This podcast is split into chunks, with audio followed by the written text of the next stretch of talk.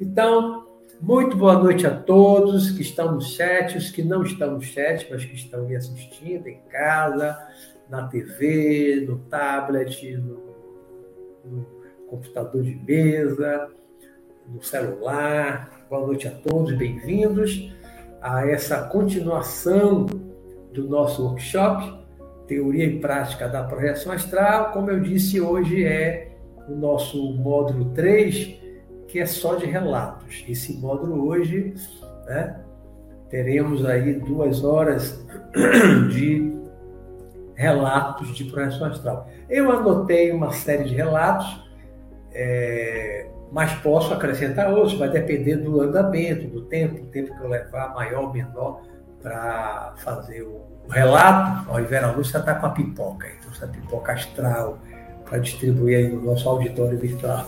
Valeu, velho. Comprei, ela fez. Valeu, velhinha. É, pessoal, eu, eu, eu dividi esse módulo 3 em duas partes. Né? Por isso que saiu no card 3.1, 3.2. Por quê? Porque seguindo, seguindo a lógica que eu já falei antes, dos tipos de projeção astral, tem tipo 1, tipo 2, tipo 3. Né? Projeção do tipo 1, a projeção astral tipo 1, como eu já falei em aula anterior, é aquela que você sai do corpo e você fica na zona etérica, em contato com o plano físico. Então, a primeira parte aqui de hoje, desse módulo, vai ser as minhas projeções astrais na zona etérica, nessa zona etérica, em contato com o mundo físico, que eu costumo dizer que ainda não está propriamente dito no plano astral, no mundo espiritual. Você está em contato só com essa dimensão física. Então, a primeira parte desse módulo 3 é experiência de projeção astral que eu tive ao longo dos 43 anos, desde os 19 e 20 anos, lá em 78, até hoje, né? Até hoje eu tenho experiências também na zona etérica, dentro da minha casa, no meu quarto. Vou em outros lugares, vou em outras casas, mas na zona etérica. A segunda parte vai ser a projeção astral no plano astral. Aí sim, no mundo espiritual, é, propriamente dito. Durval Matos, meu irmão, entrou aí, não acredito. Terceira aula, consegui ao vivo as outras. de offline. Parabéns pelo conteúdo. Obrigado, meu irmão. Obrigado. Aí, Martinha Delgado aí. Meu irmão, surpresa, não esperava aqui. Grande surpresa, meu irmão. Bem-vindo, bem-vindo, bem-vindo. É, então, a segunda parte é... Ah, é meu. É, desculpe. Não é meu irmão, não. É o filho dele, meu sobrinho, Dudu. Eu achei que fosse Durval, meu irmão, porque os dois têm o mesmo nome, né? Ah, tá, Dudu. Beleza, Dudu. Bem-vindo. Eu achei que era meu irmão estava estranhando, mas ele não assiste aqui. bem-vindo, meu sobrinho, bem-vindo. Sim, vamos lá. É, é... Então, a segunda parte é projeção astral no plano astral. Aí sim, nós vamos no plano astral para o mundo espiritual propriamente dito. Então, vão ser essas duas partes, né? dois blocos, digamos assim, desse módulo 3. Então, eu vou começar é, com relatos na zona etérica. E só, só lembrando, é, é, a minha, é a minha primeira primeira. As minhas primeiras experiências de projeção astral, é, elas aconteceram antes de 78. Né? A minha primeira projeção astral, minha primeira experiência fora do corpo, assim, com nitidez, com uma memória nítida, mas sem eu saber que estava fora do corpo, sem eu ter saído do corpo de forma consciente, mas Anos depois, estudando a projeção astral e desenvolvendo um certo controle da saída do corpo, eu identifiquei que aquele sonho que eu tive lá na adolescência, 13, 14 anos, não sei exatamente que idade, mas lá no início da adolescência, eu tive um sonho e que só muitos anos mais tarde eu fui chegar à conclusão que aquilo foi uma experiência fora do corpo.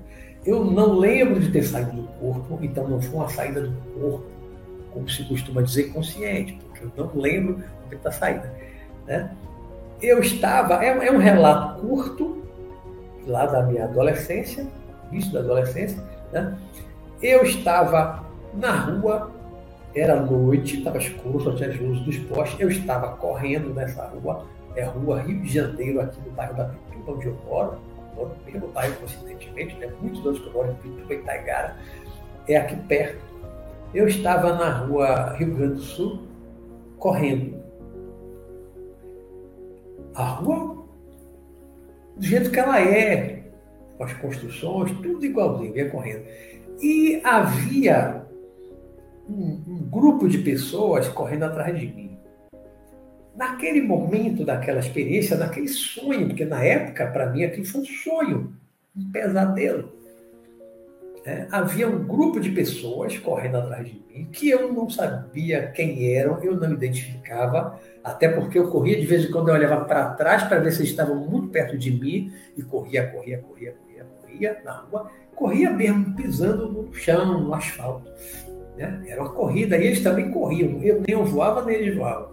E aí eu dobrei uma rua que era do antigo clube, clube Bandeb, depois virou Asbar, que é onde tem um clube ali, na, na, naquela virada daquela rua, que vai para onde, onde naquela época era o Pai Mendonça, o supermercado, né? Hoje é bom, bom, já foi bom preço, hoje já é bom uma outra coisa lá.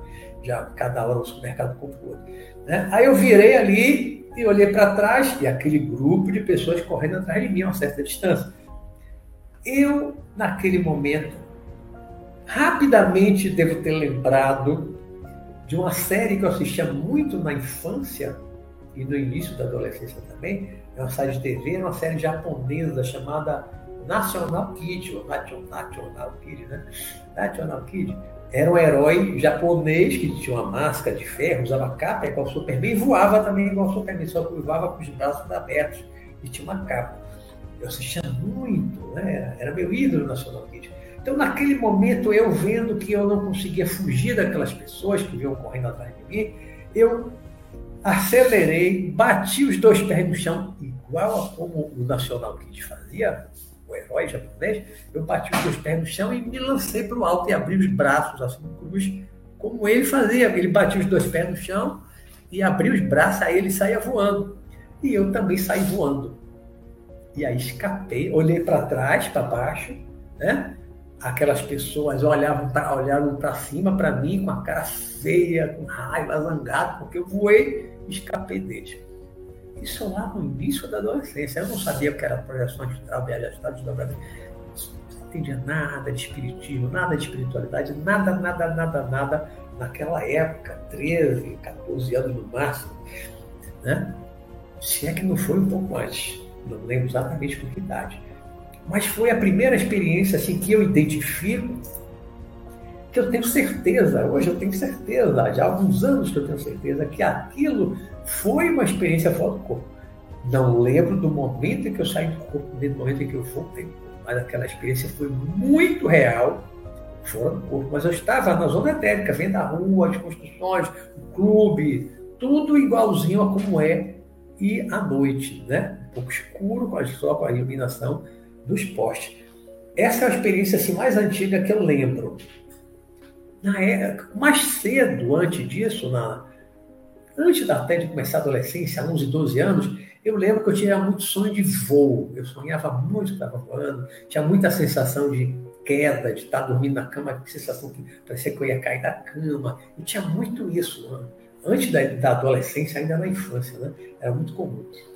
E aí, em 78, como eu já contei aqui no primeiro módulo, módulo 1, eu tive a minha primeira experiência na zona etérica também, consciente do momento que eu saí do corpo, do momento que eu voltei do corpo, uma experiência que não demorou muito tempo, porém não foi produzida, não foi provocada, ela foi involuntária, como eu já relatei. Vou só lembrar assim, rapidamente, para quem não assistiu o primeiro módulo, né? Eu estava na fazenda, janeiro de 1977, eu estava lendo o primeiro livro espírita que eu conheci na época. Não tinha lido antes nada assim de, de espiritismo, de teosofia, não conhecia nem teosofia, nem filosofia yoga. Eu estava lendo o primeiro livro que eu descobri espírita, que era o livro dos médios de Allan Kardec. Eu estava no meio da leitura. Aí de noite tinha uma experiência, deitado numa cama de campanha, que a gente tinha um quarto com meus irmãos, e eu saí do corpo. Eu não vou assim detalhar muito, porque já, já, já descrevi no módulo 1. Né? Vocês podem assistir, quem não assistiu, módulo 1. E havia alguém debaixo, dentro debaixo da minha cama de campanha, me lançou para cima, eu caí em pé, havia uma figura muito alta, muito forte, um homem no meu quarto. E eu lutei com ele, lutei, lutei, lutei, lutei, até que um momento eu peguei a, a cama de campanha, parecia uma marca leve, comecei a bater nele, bati, bati, bati, e de repente eu acordei na cama, no escuro, no breu total, que estava quando eu fui dormir. Né? Quando eu fui dormir, era, quando apagou o lampião, quando eu apaguei o lampião no quarto, tinha meus irmãos mais novos comigo, quando eu apaguei o lampião, era uma escuridão total. Quando eu fui lançado para cima, que caí em pé, não estava a escuridão total, absoluta, não estava o breu total. Né? Estava uma luz azulada, fraca, dava para eu ver a figura, só não via detalhe do rosto, né? um homem alto, forte. Né? No meu quarto, exatamente como era, lá, da fazenda e tal. E quando eu acordei, estava de novo o breu total. Eu não entendi nada, porque durante essa experiência, esse ataque e a luta corporal que eu travei com ele, para mim, aquilo era, naquele momento, era uma, uma coisa física. Né? Era uma experiência física. Para mim, naquele momento, foi tudo muito rápido. Eu achei que um homem ladrão tinha invadido a casa arrombou a porta, abriu de alguma forma, tá, a porta da sala, entrou e, tinha entrado no quarto. Né? E bateu debaixo da minha, da minha cama de campanha e me lançou para cima. Então, eu lutei, como eu relatei antes, eu naquela época, eu, no, no, ano anterior, 76, eu fiz 10 meses de alterofilismo, então estava forte, eu estava um pouco de capoeira, tinha alguma noção de, de defesa pessoal, um pouquinho do karatê, eu aprendi com o pessoal da Polícia Militar, que tomava conta da, da casa que a gente é, morou durante alguns anos. Nessa época, eu estava com 18 anos, não morava mais na casa. Eu tinha morado na casa, tinha os PM que tomavam conta da casa, meu pai era comandante geral da Polícia Militar aqui da, da Bahia, né? Então eu era forte, era ousado, era valente, e achando que aquele homem tinha invadido a casa e colocava em risco meus irmãos, minha família, não me restava outra alternativa a não ser brigar com ele. Então briguei, eu lutei com ele. Né? Mas quando eu despertei de novo na, na, na cama, na maca, na cama de campanha, eu achei que aquilo parecia ser físico. Mas quando eu despertei de novo na cama, deitado na mesma posição, a maca tinha sido jogada comigo. Não estava mais naquele lugar. Aí, de repente, eu desperto. Né? No meio da luta, eu desperto na cama, deitado. Então, foi um sonho. Foi um sonho, foi um pesadelo terrível e muito real. Foi um pesadelo muito real. Eu não sabia o que era projeção astral, desdobramento, viagem astral, nada, nunca tinha lido nada disso. Nada. Só no ano posterior, 78, quando eu comecei a ler livros da Sociedade Teosófica, livros teosofista, né, teosofia, li livros do Yogi Ramachara, que é a filosofia yoga, tinha um espiritual. Aí depois eu comecei a ler uns livros, li na época, em 78, quatro livros sobre projeção astral. Aí que eu comecei a aprender sobre projeção astral, viagem. Então, o que eu fui entender, é, foi aí que eu fui entender que aquela experiência na fazenda, no ano anterior, tinha sido uma projeção astral consciente, lúcido, Porque eu saí do corpo consciente, mas não saí por vontade própria. Né? O espírito, o espírito desencarnado estava ali batendo, batendo, batendo. Eu já devia estar desligado do corpo, sem saber. Eu devia estar desligado. Então, quando ele bateu, bateu, bateu, na verdade ele estava batendo já astral, já estava desligado do corpo físico. Quando ele bateu, ele me lançou para cima, me lançou com o corpo astral, com o corpo espiritual, perispírito, como chama o espiritismo, né? Não me lançou no corpo físico, nem na vaca física, né? Eu já estava desligado no corpo astral, no corpo espiritual. Quando ele bateu, bateu, bateu, o corpo astral aí foi lançado, e aí eu lutei com o espírito desencarnado, ele também no corpo astral. Então, a gente batia, o soco, o chute e tal, parecia uma luta corporal, porque os dois estavam no mesmo nível de materialidade do corpo astral, do corpo espiritual, do espírito. Né? Então você sente realmente, se alguém bater, você sente um soco no rosto, um chute no corpo.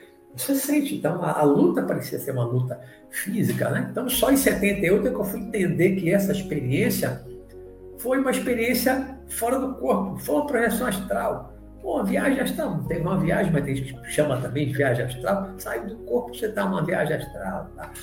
Então foi uma projeção astral, foi um desdobramento consciente, lúcido. Eu entrei e saí consciente, porém de forma involuntária. Eu não produzi fenômeno, eu não provoquei, eu nem sabia o que era isso na época, né, em, em 77. Né?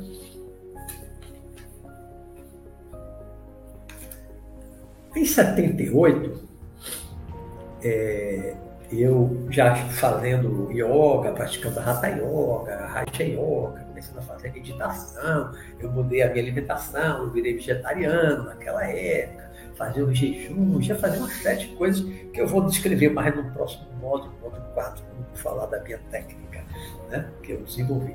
Aqui eu não vou agora entrar em detalhes da técnica, mas eu estava desenvolvendo a minha técnica, então eu comecei a ter ali a partir de setembro, mais ou menos, de 1978, eu comecei a tentar pela primeira vez a saída do corpo, a produzir a saída. Então, a minha técnica é toda de respiração, que a gente vai ver semana que vem, né? o controle da respiração lenta e tal, papapá, induzia um relaxamento, a minha técnica toda baseada na respiração, controle da respiração, para um relaxamento profundo, mas mantendo a mente alerta.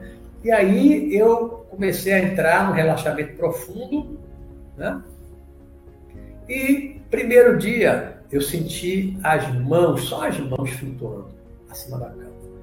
Eu fiquei assim, um misto de curiosidade e ao mesmo tempo medo. Isso eu estava querendo produzir o fenômeno. Eu queria sair do corpo, eu estava lendo sobre isso.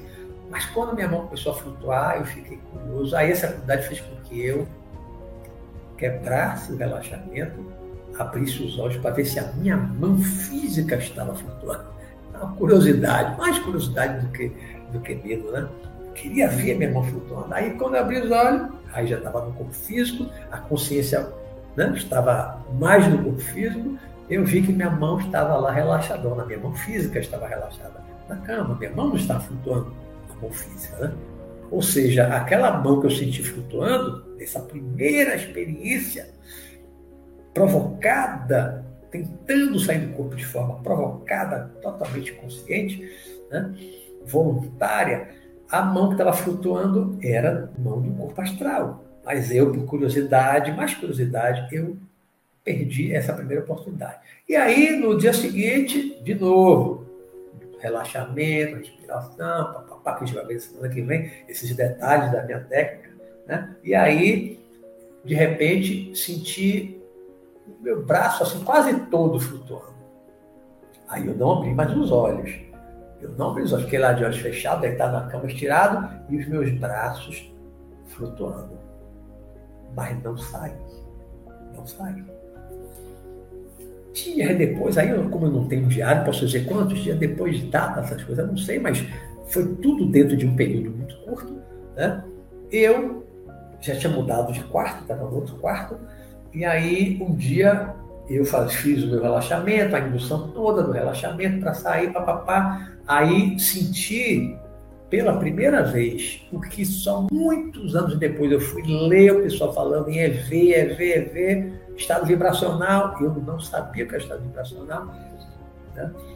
Não lembro de, nos livros, os quatro livros apenas que eu li naquela época, em 78, se falava em EV, eu não lembro disso. A viagem de uma alma de Peter Teixeira, com certeza não falava, porque ele não falava de técnica nem nada. O mestre que apareceu para ele dar um comprimido e ele saía do corpo, então não tem nada de técnica. Os outros eu não lembro de falar disso. Né? Não me preocupava em produzir, EV, não, nada disso. Eu simplesmente controlava a respiração e levava o corpo ao relaxamento. Era só isso. A gente vai ver mais detalhes como era exatamente a minha técnica semana que vem. Né? E aí, eu um dia senti, né, comecei a sentir uma energia, uma vibração assim, no corpo todo, uma vibração. Como no meu livro Sanacão Mestre do Além, volume 1, eu chamo de assim, como se fosse um choque fraco, de baixa voltagem, um choque indolor, não sentia dor nenhuma, não tinha incômodo, mas uma vibração, o corpo todo vibrava. E aí, de repente, lá dentro da cabeça, eu sentia um dum, um zunido, né? um dum, e aí eu me senti leve, todo totalmente leve. A consciência se desligou do corpo astral, do corpo espiritual, o espírito se desligou do corpo físico, depois de eu ouvir o aí eu fiquei leve, leve leve, igual uma, uma, uma, dente de leão, né? uma pena lançada no vento, flutuando em cima da cama, leve. Quando eu me senti leve, e aí eu não tive medo, nesse momento eu não tive medo, leve, flutuando, flutuando, desligado flutuando assim em cima, né? Eu senti que eu estava totalmente leve, não tinha mais o contato físico com a cama, estava leve, flutuando, flutuando. Aí eu pensei, vou me levantar Antes, eu acho que até antes de concluir a frase na cabeça, apenas na mente, né? Vou me levantar, eu já estava sentado na cama. Uma velocidade assim, já estava sentado na cama. Não fiquei em pé, fiquei sentado. E via na parede, na minha frente, cores. Eu lembro bem de um verde abacate forte, a outra cor, não me lembro se é um vermelho, a outra cor não lembro mais direito, mas eu lembro bem de um abacate verde, vi essas cores. Mas eu senti uma coisa prendendo as minhas pernas. Alguma coisa prendia as minhas pernas. Na parte de baixo, assim, abaixo do joelho. Aí eu tive um certo medo. Aí quando eu tive medo, que eu senti minhas pernas presas, eu aí acordei. Voltei, né, Patrícia? Despertei. Cortei a experiência. Depois eu fui entender que é porque eu tinha o hábito de cobrir, por mais calor que tivesse, era um hábito lá da infância. Cada história de terror que minha avó estava e acabei mantendo esse hábito, né? Cobrir os pés, o um pedacinho assim da, da canela, né?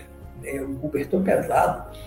E pelo fenômeno de repercussão, que depois eu fui ler alguns livros mais para frente, pelo fenômeno da repercussão, eu senti isso no corpo astral. Eu senti algo no meu corpo astral, mas aquilo não impediria a minha saída. Foi uma sensação que eu tive, eu fiquei com medo e voltei. Se eu insistisse, for me levantar, eu teria me levantado. Mas eu não sabia, ainda era ignorante dessas coisas, né? Aí cortei a experiência. Aí depois, logo na sequência, questão de, de dias, foi tudo muito rápido, que da hora, do, do dia em que eu comecei as minhas primeiras tentativas de sair do corpo, até a minha primeira experiência completa de saída que eu vou relatar agora, não deu dois meses. Foi menos de dois meses. Na primeira tentativa, até eu sair completamente consciente de forma provocada, mas assistida a essa primeira, eu não, não deu dois meses. Foi menos de dois meses, foi muito rápido porque eu fazia muita coisa, era intenso. Pra, eu fazia yoga todo dia, a minha alimentação leve, é, uma série de coisas, meditação, era muita coisa que eu fazia. Né? E pedir auxílio espiritual. Tá? Então, rapidamente eu obtive assim, bons resultados. Mas a minha, a minha primeira experiência completa de saída do corpo, eu querendo sair do corpo, já sabendo que era projeção astral, diferente da experiência da fazenda, né? Eu produzi o relaxamento, a indução, o relaxamento, o processo mental, a respiração, pá, até que eu senti o corpo vibrando, zoom na cabeça, Só as primeiras vezes eu senti isso. Depois eu parei de sentir EV, na cabeça, depois isso tudo subiu e nunca mais eu, eu tive, eu não sei mais o que é EV. Desde lá de 78 que eu não sinto mais o chamado EV. Nada, não preciso provocar EV para sair. Isso desapareceu para mim. Mas nas primeiras vezes eu sentia aquela vibração, o corpo. Aí eu me senti leve Quando eu me senti leve, flutuando, não, tava, não sentia mais a cama, estava leve flutuando, aí eu ouvi uma voz do lado da minha cama dizendo Beto saia. Beto é meu apelido, né? Para quem não sabe. Beto saia. E aí eu me levantei, flutuando, né? Me levantei assim, fiquei em pé e virei para o lado da cama, né? Aí estava uma amiga minha chamada Selene, era uma, uma mulher, uma espírita, ela devia ter uns 30 para 40 anos nessa época, frequentava o mesmo centro espírita que eu estava frequentando naquela época, já em 78. Pessoa super, super legal, muito calma, muito equilibrada, muito gentil. Ela estava lá fora do corpo me ajudando, ela me ajudou a sair do corpo completamente consciente pela primeira vez. A minha primeira saída astral, Selene, o senhor Espírito, estava lá fora do corpo me ajudando. Mas depois que eu perguntei a ela lá no centro, Selene, eu tive uma experiência, né? você lembra? Não, não lembro não. Ela não lembrava de nada. Ela foi na minha casa, me ajudou a sair do corpo, mas ela não lembrava de nada corpo. Você vê como acontece, né? você sai, vai trabalhar, vai para outro lugar, papapá, e depois você não lembra. Você sai do corpo e vai estudar, vai aprender, vai trabalhar, mas depois que volta para o corpo, não lembra como ela não lembrava. E era uma senhora espírita, estudiosa, do espírito, mas ela não lembrava de nada do que aconteceu, de ter estado na minha casa e ter me ajudado né, a sair do corpo. Mas quando eu saí, que eu fiquei em pé, do lado da cama e que vi Selene, uma coisa aconteceu e que cortou, interrompeu a minha experiência. Aí eu não sei se ela estava já prevenida, sabia que isso acontecia, ou se ela também foi pega de surpresa, se ela não esperava. Eu não sei, porque a experiência foi interrompida.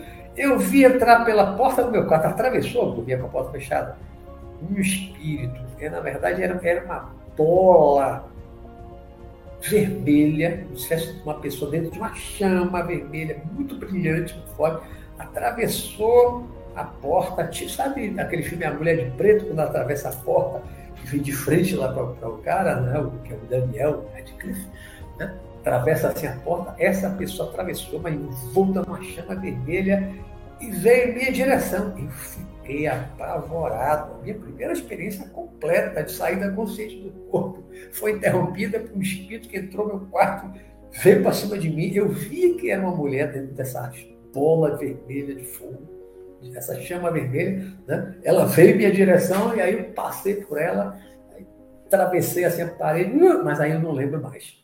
Não lembro para onde fui, o que aconteceu, eu não lembro depois né, o final mas cortou a minha experiência, cortou a minha lembrança. Né? Eu estava ali com Selene, se ela não tivesse aparecido esse espírito, talvez tivesse conversado com Selene, tivesse me levado a algum lugar e tal.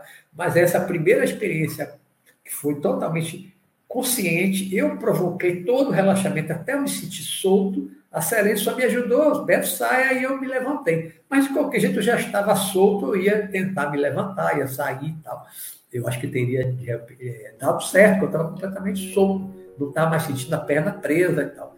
Eu me levantei com facilidade sem sentir mais aquela coisa da perna. Né? Então, essa foi a minha primeira experiência de projeção astral, em 1978, aí por volta de setembro, por aí. Completa, provocada, né? usando a minha técnica, porque eu só usei a minha técnica. Eu nunca usei nenhuma outra técnica de ninguém que eu li nada, nunca usei outra técnica, porque eu já vinha, quando eu descobri a, a projeção astral, os livros que eu encontrei em 78, quando eu comecei a me interessar e comecei a ler sobre projeção astral, eu já estava, já estava com uma prática do relaxamento que eu aprendi com o Hatha Yoga né? Eu já vi uma prática de relaxamento, exercício respiratório, pranayama, uma série de meditação, concentração. Eu já vi com as práticas da yoga de um modo geral que quando eu descobri a projeção astral, eu usei isso para criar minha técnica e deu um resultado muito rápido, né? que é toda baseada na respiração, na concentração, no, pensamento firme na coisa e tal, né? e um relaxamento profundo. Então, e eu já vinha praticando isso com a, com a Hatha Yoga. Então, quando eu descobri a projeção astral, foi rápido, porque eu aproveitei todo esse conteúdo teórico e prático. Eu já vinha praticando da yoga, que eu aprendi basicamente com o Yogi Ramacharaka, na, outras, tinha 10, uma coleção com 10 livros, né? Hatha Yoga, Raja Yoga, Jana Yoga e vários outros.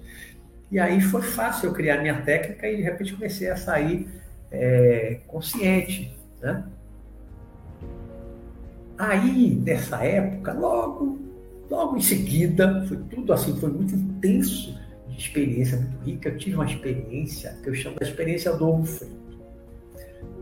Né? Relato no Sanacan 1, reanaliso no início do Sanacan 3, terceiro volume do Sanacan Mestre porque foi uma experiência, para mim, das mais ricas que eu tive, apesar de ser curtinha, curtinha, não durou um minuto não durou um minuto. Mas foi a minha primeira experiência de projeção astral, de saída do corpo. Não foi provocada, foi espontânea, eu não provoquei. Mas foi a primeira experiência de dia, na claridade, na luz solar. Foi a minha primeira, eu estava começando o meu desenvolvimento e tive essa experiência dentro de casa, com familiares já acordados, e eu vi né? Eu acordei, eu sempre, minha mãe chamava, normalmente seis horas da manhã, chamava a gente no ato já de quando eu estudava antes do colégio militar, seis horas saia acordando, Beto, Jorge, Ana, ia chamando todo mundo para acordar. Então, ela, ela. Eu sabia que ela vinha às seis horas, né? Aí eu acordei, olhei para o relógio, no cabeção da cama, pendurado, aí peguei meu relógio, olhei, faltam cinco minutos para as seis eu ainda tenho mais cinco minutinhos para dormir. Ainda tenho mais cinco minutinhos. Olha aqueles cinco minutinhos que você está naquela preguiça, está sonolenta, ah, mais cinco minutinhos. Pronto, aí fechei o olho de novo, deitei. Pensando, vou relaxar mais cinco minutos. Não demorou. Eu já estava ainda com aquela coisa do sono, né, da noite. Ainda estava sonolento, só deitei. Daqui a pouco eu estou, eu estava deitado na cama. De repente eu estava em pé na porta da copa cozinha da minha casa, apartamento de meus pais. Né? Estava deitado lá, cochilei, de repente eu estava em pé na porta. Via a copa, a cozinha, tudo exatamente como era, nada diferente de como era, tudo claro, porque já era dia, beirando aí seis horas da manhã. Né? Vi meu irmão Jorge sentado na cadeira, na é, a, a, a, a, mesa era assim e a cabeceira, que não era bem a cabeceira, meu pai costumava ficar na cabeceira, que era do outro lado, mas o outro lado da mesa, o posto do meu pai, ficava perto da porta, dessa porta que dava para a cozinha, né? Meu irmão estava sentado do outro lado da mesa, quase na cabeceira, a última cadeira lateral, né? E ele estava assim, quase de frente para mim, para a porta, um pouquinho só para o lado, né? Então, eu vi meu irmão sentado tomando café, aí vi a minha mãe sair da cozinha, vinha por trás de Jorge, meu irmão, com um pratinho e colocava na frente dele. Aí eu olhei o pratinho. Aí quando eu olhei para o pratinho, quis saber o que era, foi um close, como se ou o pratinho viesse até mim muito perto, ou se eu fosse, mas ao mesmo tempo eu não saí dali. Né? Como se fosse uma câmera, deu um close no pratinho, né? e era um ovo frito. Era um ovo frito com a gema assim, bem alaranjada, forte, brilhante, as cores lindas assim, aquele ovo frito. Né? Que visão fantástica do ovo frito. Aí, uf, acordei na cama. Falei na cama. Foi só isso. Falei na cama. Não lembro de ter voltado para a cama. Não. Também como não lembro de ter ter levantado, ido até a cozinha, não. Eu cochilei, depois eu estava na porta da cozinha. E acordei de novo na cama. Foi muito rápido. Mas aí eu levantei, acordei de novo, né? Eu levantei, fui no banheiro, papapá, lavei o olho. Aí fui passar para a Copa não levei mais do que cinco minutos. Da hora que eu levantei até chegar na porta, na mesma porta da copa da cozinha. Quando eu cheguei na porta, parei. Vi Jorge, meu irmão, sentado na mesma posição, na mesma cadeira. Minha mãe também estava ali. Só estavam os dois, como eu tinha visto minutos antes. Só estavam os dois. Pô, a minha casa tinha meu pai, tinha, tinha vários irmãos, né? ainda tinha mais, mais. Tinha minha irmã e mais cinco irmãos. Né? Tem um de gente. Mas quando eu fui lá, quando eu me vi na porta, fora do corpo projetado, só tinha minha mãe e Jorge, meu irmão. Que eu, eu logo após, após mim, mais novo, né? um ano e meio mais novo do que eu. E. Meio não, um ano e três meses, acho. E aí, quando eu ali agora acordado, corpo físico, na estado de vigília, cheguei na porta, vi, só estava minha mãe e Jorge. Aí eu olhei para tio sujo da gema do ovo. Estava no lado e Jorge já estava tomando café com leite, com bolacha Maria, que a gente chamava, né? Botava lá no, café com leite, afundava com colherinha, estava chato de comer isso, né? Desde a infância, que a gente ainda, na, na adolescência ainda fazia isso, né? Era um. Aí eu, mas eu fiquei espantado, né? Aí ele, o que foi, Beto? Rapaz, não acredito. O que foi, Beto? Não acredito. O que foi, Beto? Fala logo o que foi. Aí eu contei para ele, rapaz, eu, tava, eu estive aqui minutos atrás, eu estive aqui fora do corpo. Eu estava aqui na porta, vi você, vi minha mãe vir por trás. Aí foi assim, minha mãe veio, botou para ti, foi. Aí, eu descrevendo o que eu tinha visto, foi. E, e aquele meio tempo de eu levantar, ir no banheiro e chegar lá, foi o tempo dele comer o ovo frito, aí não sei se comeu pão, pá, né? aí já estava no café com leite, foi o tempo dele comer. As coisas se encaixavam assim muito bem. E o mais interessante é que foi a luz do dia. Né? A luz do dia. Na minha casa, a luz do dia, que eu vi dois familiares fazendo coisas que alguns minutos, poucos minutos, máximo cinco minutos, acho que nem deu cinco minutos. Depois eu fui lá fisicamente, parei no mesmo lugar, era a mesma altura que eu sentia, né? a visão que eu tinha era a mesma altura, ou seja, eu no corpo astral ali na porta estava na mesma altura, o corpo astral na mesma altura do corpo físico, a visão era a mesma de ângulo, de cima para baixo, tudo igual. Né? O ângulo que eu vi ali era o mesmo que eu estava agora quando eu fui no corpo físico e parei ali e que, enfim. Então foi uma experiência assim muito rica que me deu muita segurança, que me deu muita certeza de que aquilo que eu estava desenvolvendo, aquilo que eu estava fazendo, está acontecendo comigo, era real, era verdadeiro, não era sonho, não era alucinação, não era criação da minha mente, era tudo muito real. Então, essa experiência do ovo frito foi super importante, por isso que eu botei no Sanacão e botei depois no Sanacan 3, analisando a luz da parapsicologia, uma coisa mais moderna, tá? pés, super pés, percepções para fazer uma análise, né? que foi uma experiência assim, muito rica para mim, naquele início, foi muito importante para mim. Também naquele período, isso tudo é experiência na zona etérica, viu? Aqui só estou falando zona etérica, contato com o plano físico. Essas primeiras dentro da minha casa, agora uma que eu saio de casa. Uma das, uma das, né? que eu saio de casa. Um dia eu acordei,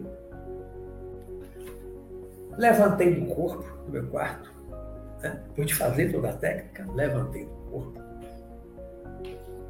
andei pelo corredor, né? Ou andei ou flutuei, aí eu não lembro esse detalhe, né? Mas fui até o quarto, que era de minha irmã, na época. Fui até o quarto dela. Cheguei na janela do quarto, olhei para o céu, escuro, noite, estrelado, né? Noite, madrugada.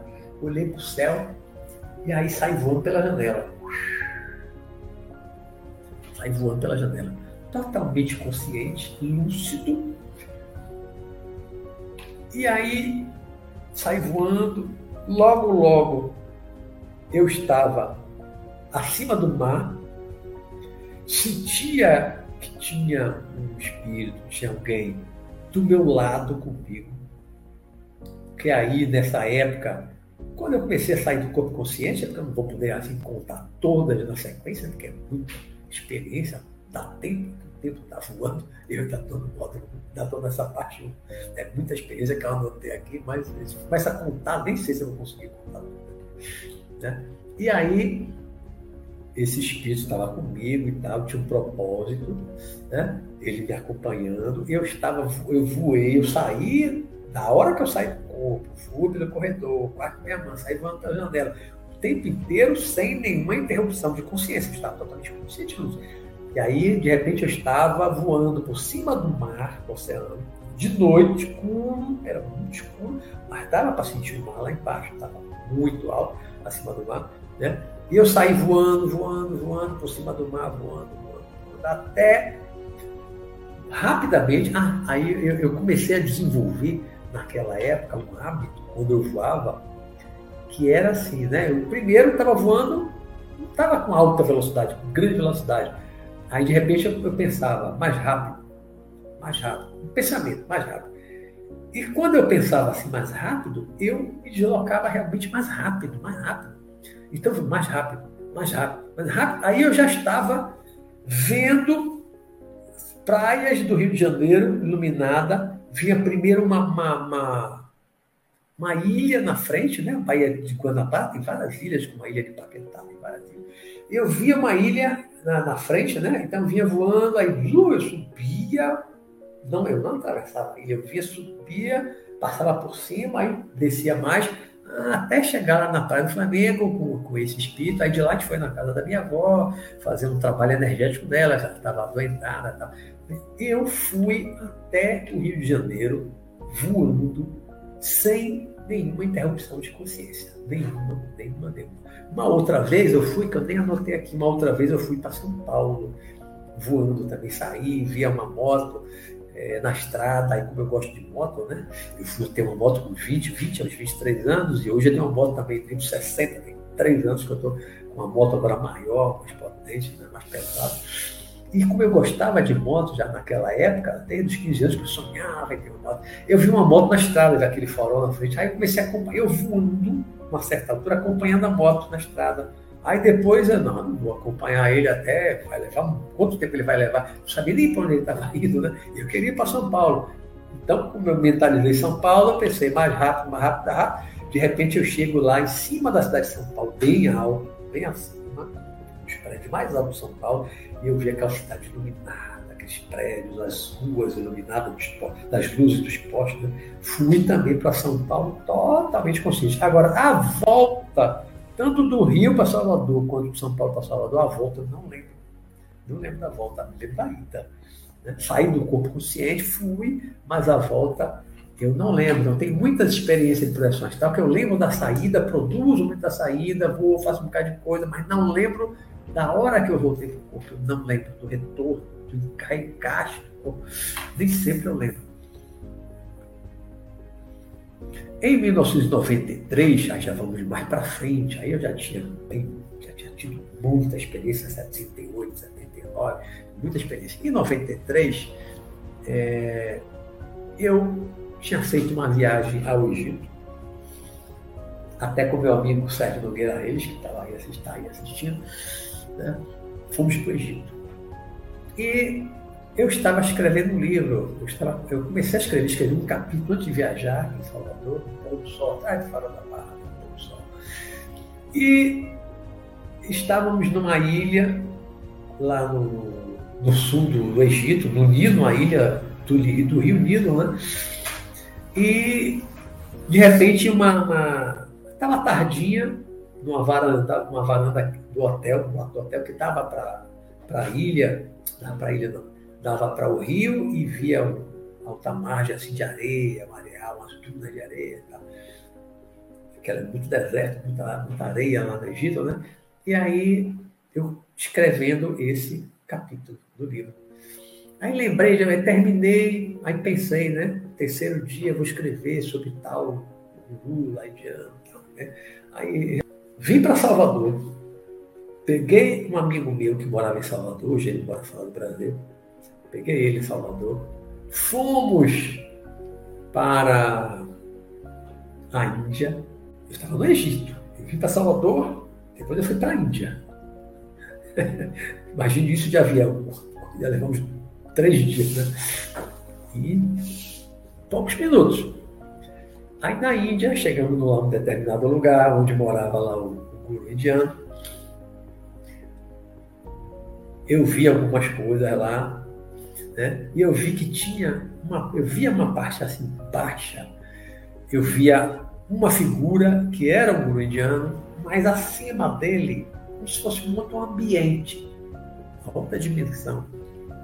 Eu vi uma outra figura que era o espírito desencarnado, né? que eu vi depois que era um espírito muito poderoso, que ele estava ligado ao guru encarnado. Não me perguntem nome porque eu não dou. Não dou mesmo, não boto aqui nome. Muito seguidor até hoje. É... E aí eu falei alguma coisa lá. Krishnamurti tinha razão, falei umas coisas lá, até lembrou de Krishnamurti, que também era indiano, pensador indiano, né? E aí, de repente, esse espírito, o espírito desencarnado, não foi o guru encarnado, o outro, o desencarnado, né? que depois ele disse, é um mago negro, é um mago negro. Ele me aprisionou e ao meu amigo, ficamos presos na parede, os dois presos na parede. Não conseguia me mexer, não conseguia sair dali de jeito nenhum. Aí, na hora, com medo, eu gritei, né? Sanacan, Sanacan é o meu mestre espiritual. Sanacan, meu mentor espiritual, né? Sanacan. E não satisfeito né? da possibilidade de ser auxiliado pelo meu mestre espiritual, que eu já conhecia há 93 já, muitos anos. Ainda também gritei, Jesus, Sanacan, Jesus, apelar logo para o maioral, mais poderoso de todos. Jesus, olha rapidamente eu vi descer assim, do alto um lugar, um lugar, acho que era um lugar, era fechado, tinha um telhado, né? Mas uma luz que penetrou naquele ambiente, uma luz forte, como se tivesse um holofote de cima para baixo. Tem uma luz forte, todo aquele ambiente. Quando a luz penetrou ali, isso foi questão de segundos, eu fui solto, me senti solto por aquela ação daquela, daquela luz, daquela energia, meu amigo também, e aí eu peguei um. Aí o, espírito que nos aprisionou, ele usava um capuz, estava com a cabeça baixa, não via o rosto dele nesse momento, e ele se arrastava, estava meio paralisado, ele quase mal se arrastava. E eu peguei algo parecido com uma corda, um chicote, alguma coisa, e comecei a bater nele, debater. Né, ah, mas aí eu despertei, não lembro mais da volta, da hora que eu voltei, como meu amigo voltou para Salvador, eu voltei para o Egito. Aí eu, eu não lembro, né? Foi um ataque que eu sofri na Índia. Foi a primeira vez que eu fui aprisionado fora do corpo, né? na zona etérica, não era no espiritual, na zona etérica lá do, da comunidade lá onde eu morava. Né? E foi a primeira vez que eu fui aprisionado aprisionar. Precisei pedir ajuda a espíritos mais fortes, mais poderosos, que me auxiliaram e que me libertaram.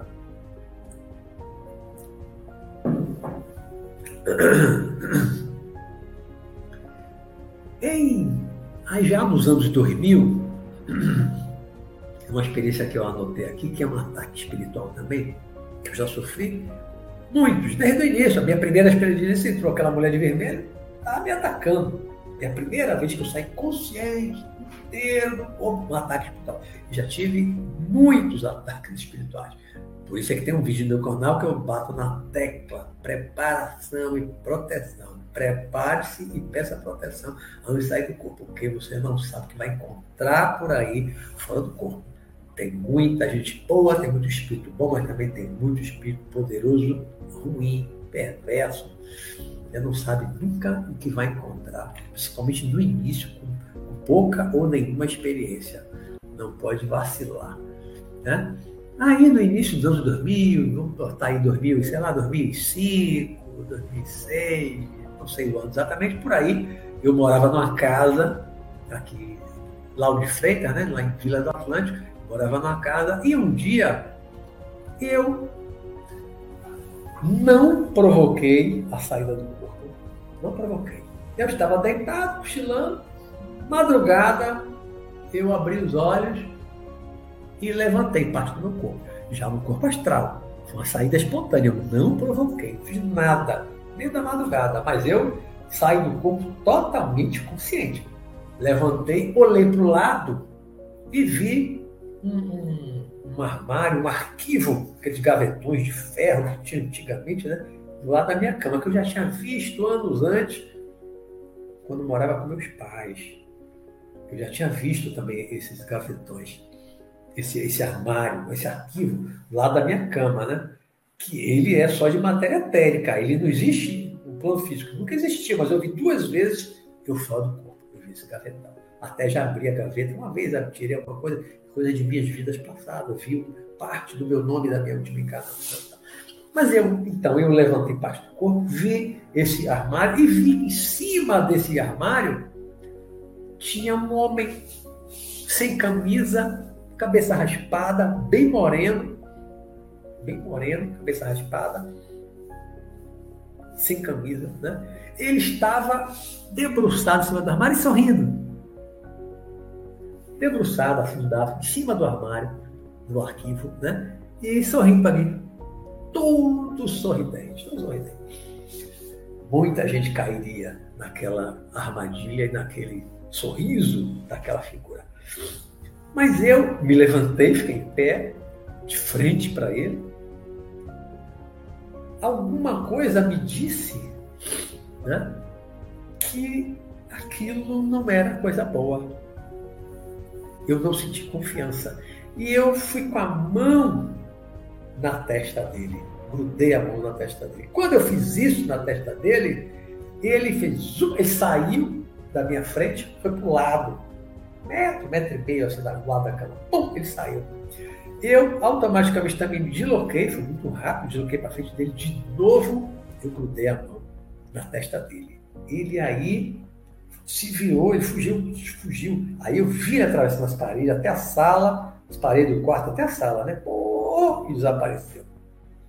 Desapareceu.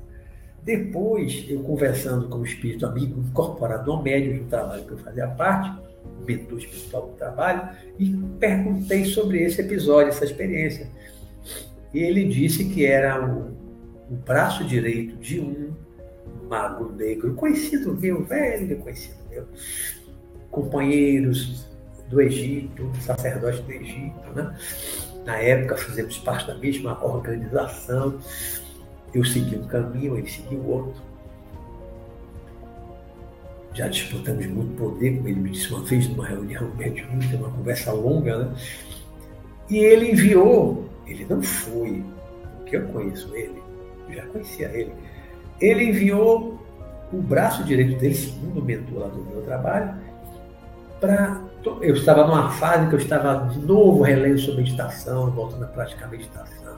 Então, ele, sabendo disso, ele enviou esse braço direito, todo simpático, todo sorridente, e eu não conhecia esse espírito, com o objetivo de me atrair, ele ia dizer que ia me levar para um lugar, um ambiente legal, e para meditação, né? uma paisagem legal. Pá, pá. O objetivo era esse. Ele ia tentar me enganar. Só que algo em mim, na minha experiência espiritual, inconsciente mesmo, né? eu senti que não era aquilo, que aquele sorriso era falso. Então, automaticamente, por que, que eu fiz isso? Não sei. Eu fui com a mão nele, aí o espírito mentor disse: quando você colocou a mão na mente dele, na cabeça dele, na testa, você começou a controlar a mente dele. Por isso que ele escapou. Eu coloquei de novo, ele fugiu. Porque quando eu coloquei a mão na cabeça dele, eu comecei a controlar a mente dele. Ele aí escapuliu e foi embora. A gente vê coisa, eu falo desse daí. Eu chamei de até um vídeo com esse relato no meu, no meu canal, que é ataque sutil na minha casa. Ataque sutil na minha casa. Porque realmente é sutil, não foi chegar lá, atacou, para acreditar, não. Chegou lá todo sorridente, uma, uma indumentária de egípcio, eu já fui egípcio, né? todo sorridente. Muita gente cairia naquele sorriso, né? compraria a ideia daquele sorriso, bora ali no lugar legal para você meditar, bora. E você ia. E era uma esparrela, um esparro, era uma armadilha para me aprisionar, para onde ele iria me levar. Né? Então foi um ataque sutil. O objetivo é só me atrair para eu ir para um lugar onde havia uma armadilha montada para mim. É um ataque sutil, né? não foi um ataque ostensivo, que você já percebe, cara, que é um ataque, mas eu também percebi que aquilo não era uma coisa boa aí, tentei dominar a mente dele. Coisa, conhecimento do passado, né? Que fora do corpo eu tenho mais conhecimento, tenho mais força, tenho mais poder do que no corpo, né? Uma outra experiência, tudo aqui na dimensão, né? Essa que eu acabei de contar na minha casa. Aconteceu no meu quarto, na casa morava. Essa outra, também na zona etérica, eu estava em um prédio, não sei, não lembro, não lembrei quando, quando acordei. O que é que eu estava fazendo ali? Estava sozinho, eu estava na garagem de um prédio. Não sei aonde nem eu estava ali. Estava na garagem um prédio. Foi uma experiência única, muito diferente de todas que eu tive de projeção astral. Por isso que eu quis colocar ela aqui também como relato. É, eu estava na garagem, aí de repente vi um homem na garagem. E eu estava fora do corpo, eu estava no corpo astral, invisível, a esmagadora maioria das pessoas, né? Ele estava no corpo, um homem encarnado no corpo físico. No físico. Onde? Nem porquê? Não sei. Ele vinha caminhando na garagem. Aí eu fui flutuando pouquinho só acima do sol, mas flutuava, eu não caminhava, mas mexia as pernas. Eu flutuei em direção a ele e, propositadamente, eu atravessei ele. Eu atravessei ele. Senti, não um incômodo, mas senti quando eu atravessei ele, eu senti alguma coisa. Eu atravessei Parei atrás, uma certa distância, dei minha volta, aí já estava de costa para mim, eu vi atravessei agora entrando pelas costas. Zum, atravessei de novo. Aí me virei para ficar de frente para ele. Ele não esboçou nenhuma reação de que tivesse me percebido. Eu aí de novo fui em direção a ele, zum, atravessei de novo de frente, virei e vim novamente pelas costas, zum, atravessei de novo e de frente. Ele não esboçou reação. Na terceira vez eu fui de novo, atravessei ele pela frente, tá sempre na Aí quando eu parei de frente para ele, ele parou de andar e sorriu. Olhou assim para um lado, olhou para o outro. Ele sentiu alguma coisa. Eu atravessei três vezes. Na terceira, ele parou, ele sentiu alguma coisa. Ou seja, eu fora do corpo, eu fiz uma, pessoa acordada corpo, encarnado, né, ter alguma sensação perceber alguma coisa diferente quando eu atravessei ele. Aqui também na zona etérica, né? E a última desse, desse primeiro bloco, a gente já tem aqui uma hora só no primeiro bloco. É, eu tinha um gatinho, ele partiu tem dois anos e pouco, chamava Blue, era bem pretinho, do olho amarelo, lindo. E o apelido era Blue, né? E ele partiu, coitado, partiu, morreu com 11 anos, foi embora. Vi ele algumas vezes fora do corpo, fora de casa. Depois, uma vez, eu vi em casa, mas foi assim muito rápido. Aí, um dia, eu, no meio da noite, tive uma projeção astral espontânea. Eu provoquei, estava dormindo. Aí eu vi um miado. Miau, miau. Eu aí me levantei da cama ouvi o miado me levantei. Assim, fiquei sentado. Miau, miau. Mas eu não via, achando que eu tenho uma outra gata que é viva, tem quase 18 anos, que é Michelle. Achei que fosse Michelle, aquele miado, né? Miau, miau. Achei que fosse Michelle. Aí olhei, olhei. Aí levantei da cama. Levantei da cama, na porta do, do closet. Me virei. Aí olhei para debaixo da minha cama e vi Blue, o meu gatinho preto, que tinha morrido há 11 anos, vi Blue debaixo da cama, deitado aquela pose de finge que gato gosta de deitar, né? Um pezinho.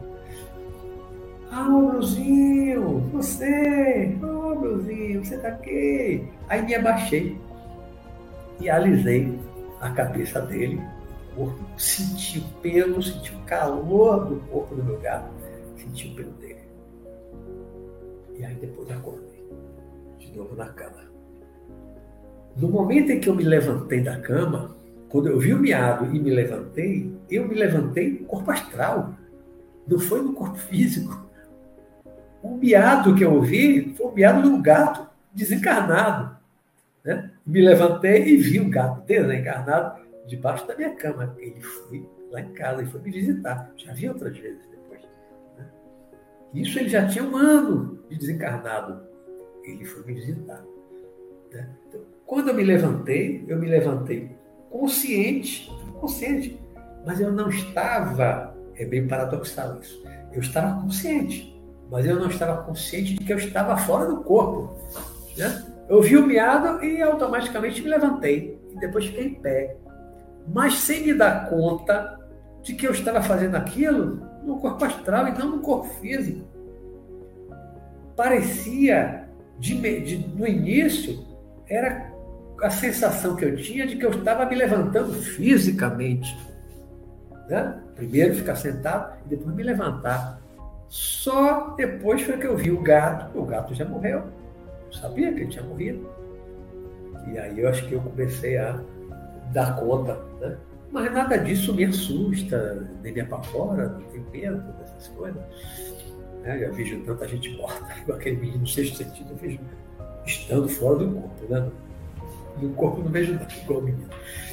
Mas eu estava consciente, lúcido, me levantei consciente, né? vi o meu gatinho ali me visitando. Vamos para o bloco 2, que a gente já tem aqui uma hora e cinco minutos, rapidamente. Do bloco 2, que é a projeção do plano astral, propriamente dito, agora vai para outra dimensão. Né? É, logo lá em 1978, quando eu estava começando as minhas idas para o plano astral, na maioria das vezes no início, levado por espíritos amigos que apareceram para mim bem no iníciozinho, tinha um casal, era um homem e uma mulher que apareceu para mim, uma décima, alguns anos depois, não, foi 78, 79, o rapaz se, se materializou no meu quarto, para mim, totalmente materializado no meu quarto, em 78, eu fui numa cidade no espiritual e entrei numa escola, entrei por uma porta que tinha no fundo da sala de aula. Quando eu abri a porta, que eu entrei, eu, as crianças estavam de costa para mim. Tinha um quadro, tipo um quadro negro grande lá na frente da sala. Eu estava de frente para o quadro negro da sala. Eu via uma mulher jovem, cabelo preto, que era um pouco do lado, preso, magra, dando aula, desenhando. Ela fazia um desenho, parecendo um gente, desenho no quadro dele para as crianças. E eu, quando eu olhei, eu lá no fundo da sala, eu sabia que aquela mulher, com cabelo preto, 30, 40 anos no máximo, eu sabia que aquela mulher era minha avó paterna, mãe de meu pai, em 78. Ela desencarnou em 71. 2, 72, nós chegamos do Rio para Salvador novamente, 72. Né? Seis anos depois, 78, eu a vi super bem, jovem, morreu com 80 e 82 anos, se não me falha a memória, estava jovem, cabelo preto, né? dando aula para criança. Ela era professora primária em vida, quando era jovem, né? Foi professora primária. Ela estava, seis anos depois de desencarnada, estava no espiritual, numa cidade espiritual, dando aula para crianças numa escola espiritual, é uma colônia espiritual, como a gente chama, uma colônia espiritual. Estava lá dando aula para criança. Ela me viu, ela sorriu para mim, mas não parou da aula. Eu sorri de longe, dei um tchau e fui embora. Não atrapalhar a aula. Eu fui visitar minha avó seis anos depois que ela tinha partido. Né? Foi uma coisa rápida, mas eu, aí eu estava no espiritual, propriamente dito plano astral, uma colônia numa cidade, numa escola, numa cidade espiritual, e minha avó lá dando aula, numa boa, normal como ela fazia em vida na Terra. Algum tempo depois, ou foi, não me lembro se foi 78, 79, mais ou menos nessa época também, um amigo meu de 17 anos, ele faleceu num acidente de automóvel, tinha 17 anos. Um acidente trágico, ele partiu, desencarnou. E Poucos meses depois que ele desencarnou, eu fui até a cidade espiritual onde ele estava, fui até a cidade espiritual onde ele estava, E cheguei num lugar que havia uma festa, eu estava sozinho. A visita da minha avó também estava sozinho. Eu rapidamente, para alguns lugares, assim, para cima, as zonas claras, eu rapidamente passei a ir sozinho, porque não tem nenhum perigo. Por exemplo, em zonas escuras, como a gente vai viajar. Né? E cheguei num lugar tinha uma festa. Era uma casa estava tendo uma festa, som, estava ouvindo som, música tocando, jovens dançando, um pátio assim, térreo, né? E aí o meu amigo jovem me viu, eu tinha aí o que, 20, 20, 20, 21 anos. Aí era novinho, ele tinha 17, não era tão mais novo do que eu. E aí ele me viu, ele veio até mim né? Ô Roberto, ô fulano, vai e tal. Aí sentamos assim no batente para conversar. Aí eu, minha curiosidade, minha curiosidade, não devia ter feito isso, né? Inexperiência, eu era novo, começando a, a experimentar essas coisas. Eu, curioso, cheguei para ele perguntando, fulano, qual foi a primeira coisa que você viu quando você morreu? Não devia ter perguntado isso, né? ele estava traumatizado, ainda não estava aceitando bem a ideia de ter morrido com 17 anos, muito novo, né? Estava curtindo a vida, adolescência. Ele não gostou, aí disse assim, não quero falar sobre isso. Fechou a cara. Não quero falar sobre isso, fechou a cara. Ele não queria falar da morte, não queria falar do que aconteceu com ele logo após a morte, ele não queria falar disso. Né? Eu, por inexperiência e muita curiosidade, foi a primeira coisa que você viu, foi quando você morreu. Ele não quer falar sobre isso. Então, aí ele cortou. Aí eu não lembro assim mais de, do que a gente conversou mais depois, né? Isso no plano astral. 2006, meu pai desencarnou. 2006.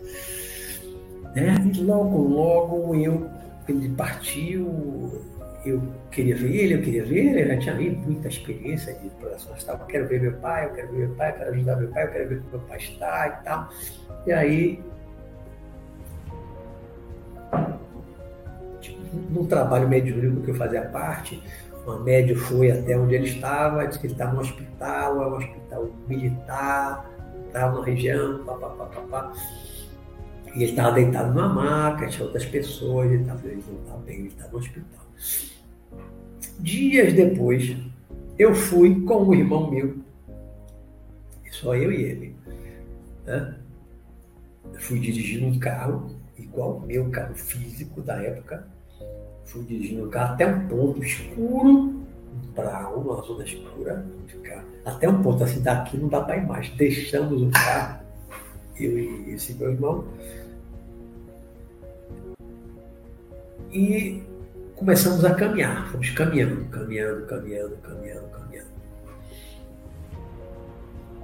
Nessa região escura. Aí vi flutuando, voando acima da gente, acompanhando a gente dessa, dessa região escura, dessa zona escura, uma figura, misto de homem, um gafanhoto, um morcego, né?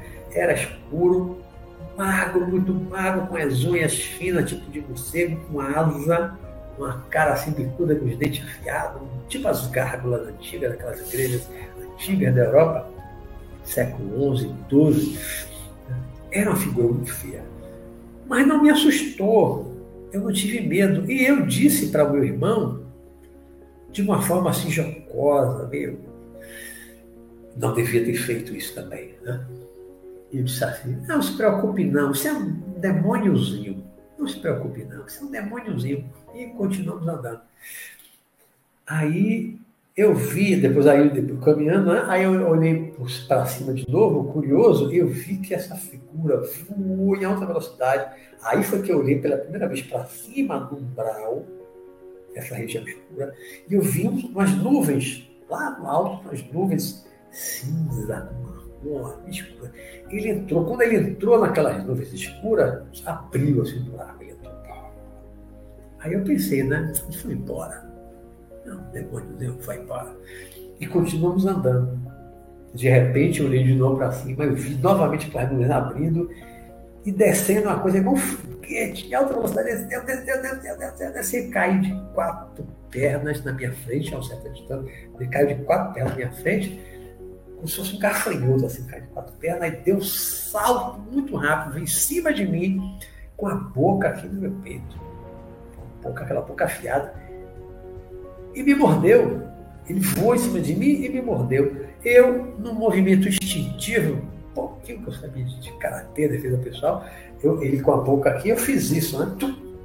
Quando eu fiz isso, bati na, na, na cabeça dele pá, joguei para longe. Só que com aquela mordida que doeu, eu sentia dor quando ele, ele me mordeu aqui no peito. Eu me assustei, eu tomei um susto.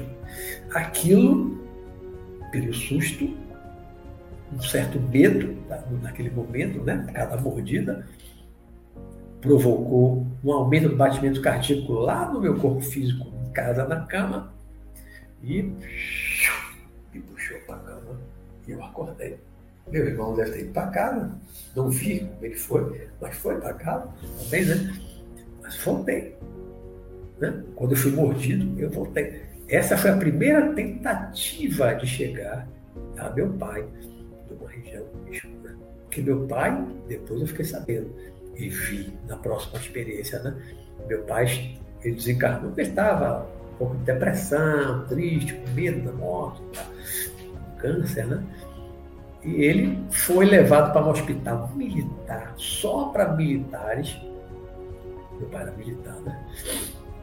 Era uma região escura, no umbral, mas um, um, um, um quartel, um hospital militar com guardas, segurança total. Ali ninguém entrava para atacar completamente seguro, mas numa zona escura. As pessoas que desencarnaram, ou que desencarnam, numa situação pela doença e tal, não tem condição ainda de ser levado logo para o hospital, numa cidade mais acima, fica uns dias ali. Mas não demorou. Né? Mas eu fui com uma outra pessoa, com uma médium, fomos até esse lugar, vi o hospital, uma certa distância, vi um grupo de militares, tipo uma formação militar lá de fora, Aí eu vi meu pai pela primeira vez, depois que ele morreu. Isso era poucos dias depois que ele morreu. Meu pai estava em pé, cabeça branquinha, né? com outros homens, não tinha homens ali militar. Aí aconteceu uma coisinha lá que não, não vou relatar aqui para causa do tempo, da hora, né? E aí, na outra vez que eu fui ver meu pai, alguns dias depois, ele já estava numa região clara, que eu cheguei pelo lado de fora entrei, era uma, tipo uma casa de repouso coletiva, ele estava sentado numa poltrona, minha mãe, e minha mãe que é encarnada, estava lá, sentada do lado dele, e ele estava assistindo o que parecia ser uma TV, mas como eu vi de frente para ele, a TV estava assim atrás, eu não observei, eu não olhei para ver o que era, mas tipo uma TV. Tem televisão, semelhante daqui também, no plano astral, né, no espiritual e ele estava ainda com aparência de 78 anos, de óculos, cabeça branquinha, com a cara ainda. Não estava com a cara boa. Poucos dias depois, vou botar aí três meses após o nada bem, três meses depois, aí eu já fui na casa dele, no plano astral, no espiritual, quando ele me recebeu, estava com o chapéu que ele gostava de usar quando ia para a fazenda, interior. Ô, oh, Beto, já estava sorrindo, ainda estava óculos, já estava com a cabeça branca, mas já estava sorrindo, né? Já como ele me chamava, né? Mas já estava sorrindo. A partir daí, todos os outros encontros que eu tive com ele, meu pai estava jovem, depois daí, sempre com aparência, cabelo pretinho, aparentando aí os seus 40, 50 anos jovem e muito bem, né?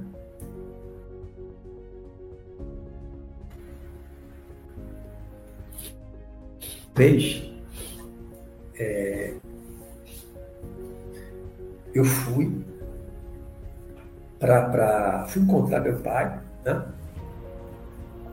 fui voando do plano astral, voando agora no plano astral Cheguei num lugar, era praia, praia como aqui atrás, uma praia, né? tinha areia, tinha barcos na areia, tinha algumas pessoas na areia, eu estava um pouquinho alto, alguns metros acima da praia, assim, ó, voando assim. Ia voando.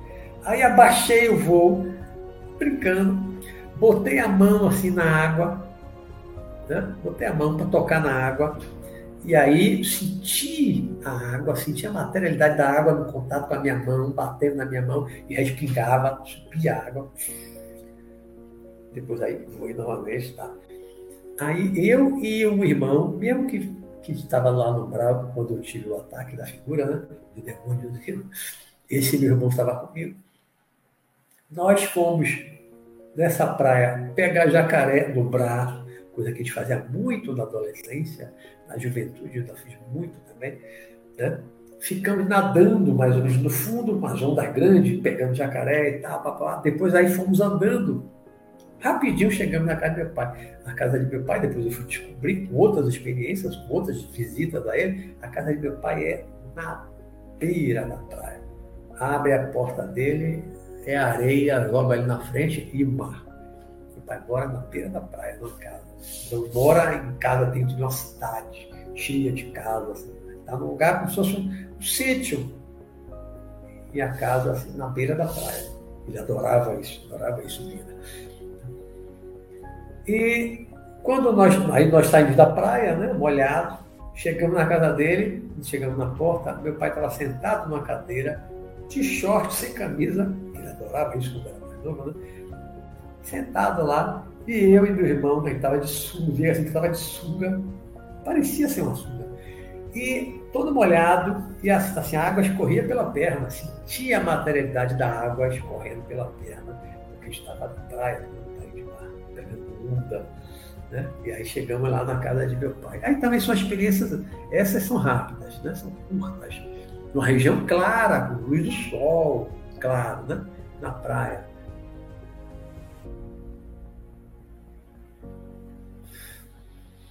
Só mais algumas aqui, porque tem quase uma hora e meia. É...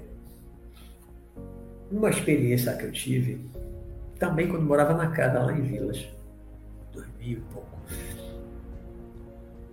Eu e meu filho, caçula, eu saí do corpo, peguei meu filho. Vou inverter aqui. Primeiro, porque são duas experiências com esse meu filho caçula. Época ele era novinho, tinha uns 9 anos por.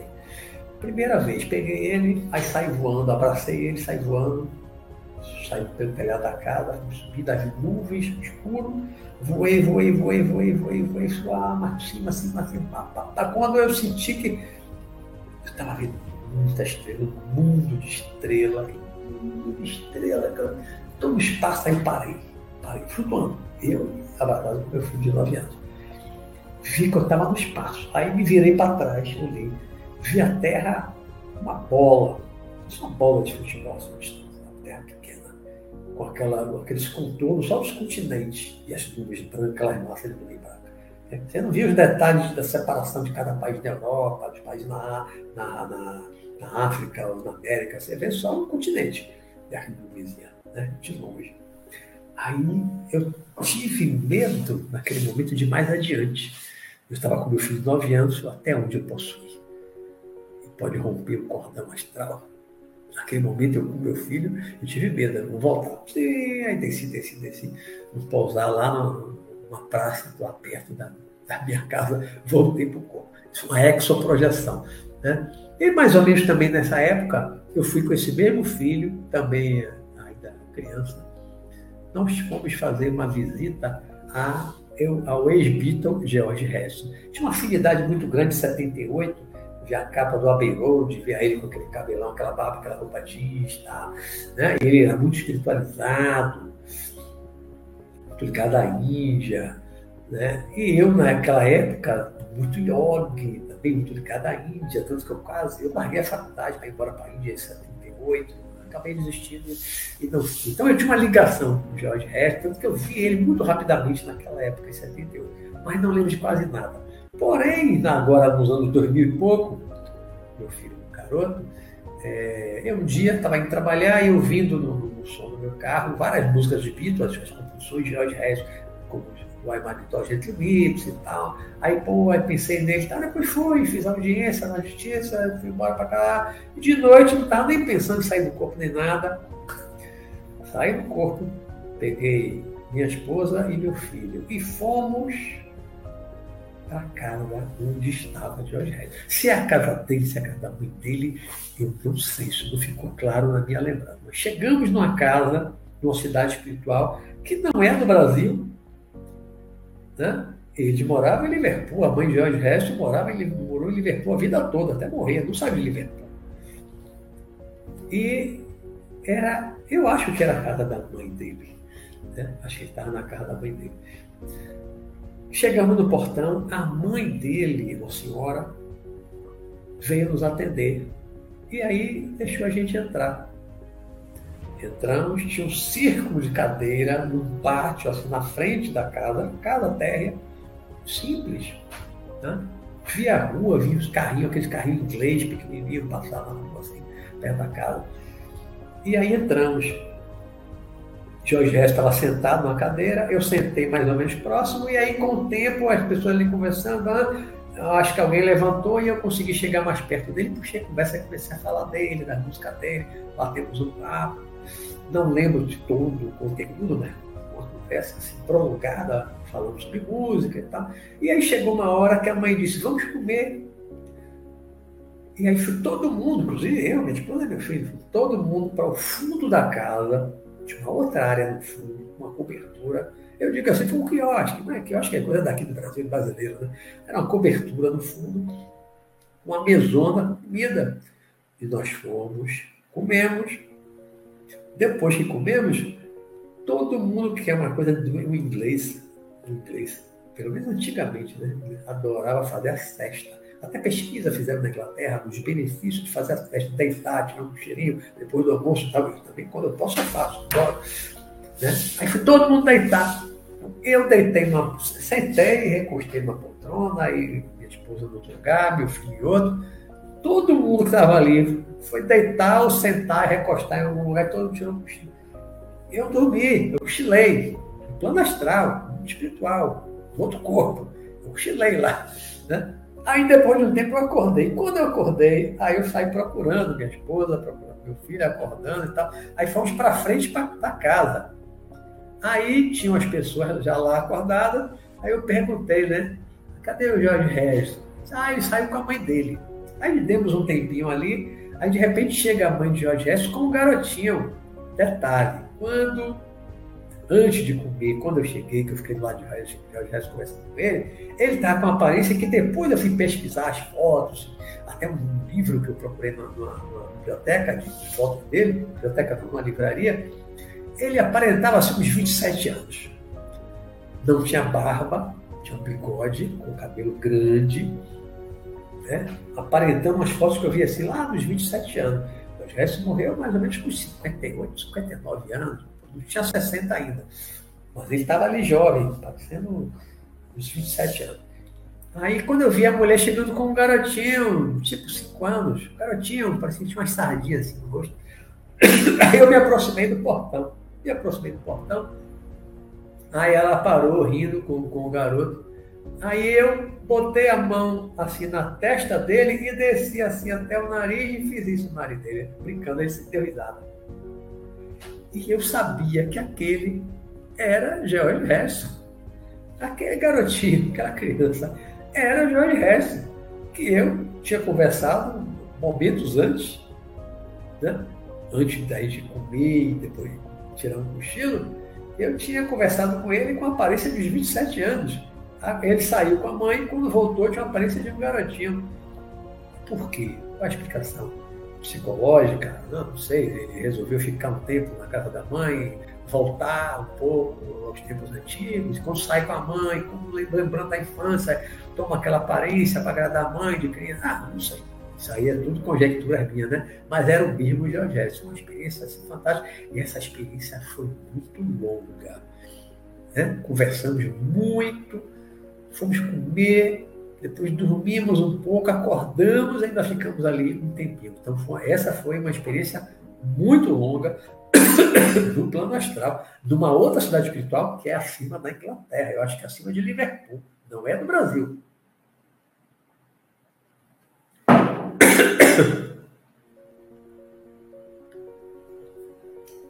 E para terminar, a última aqui, para a gente ir para as perguntas, essa experiência é bem recente, é agora, deste ano, né? acho que de janeiro, é bem recente essa experiência. Eu, na juventude, que tinha meus 20 e poucos anos, tentei surfar. Peguei jacaré de prancha de isopor, na, era criança, adolescente, peguei um jacaré no braço. Tentei surfar nos 20 e poucos anos, tive uns três acidentes com a prancha, desisti, não, isso não é para mim, aí. Então, nunca surfei, surfar, ficar em pé na prancha. Eu nunca fiz isso. Aí, agora, mês de janeiro, eu fui para o plano astral. Pode ter sido até junto na casa do meu pai, não, não lembro se foi. A mesma praia, na casa do meu pai. Eu estava. A, a minha lembrança já é de estar no mar, cima da, em cima da prancha, surfando. Estava eu com um amigo meu que surfa, que é surfista, Marcinho, ele surfa né, com frequência. Ele é surfista mesmo. Eu nunca surfei, nunca fiquei em pé, me equilibrando mesmo em cima da prancha. Eu estava lá no plano astral do hospital, surfando, surfando, em pezinho lá, descendo na zona, surfando. Eu com o Marcinho, vi que tinha outras pessoas na prancha e tinha outras pessoas na beira da praia, na areia da praia. Vi outras pessoas eu estava surfando. Plano astral. Então, tem muita coisa que a gente faz no plano astral que a gente às vezes nunca fez e não consegue fazer, não sabe fazer no plano físico. E muitas vezes a gente vai fazer isso no plano astral. Bom, temos aqui uma hora e meia.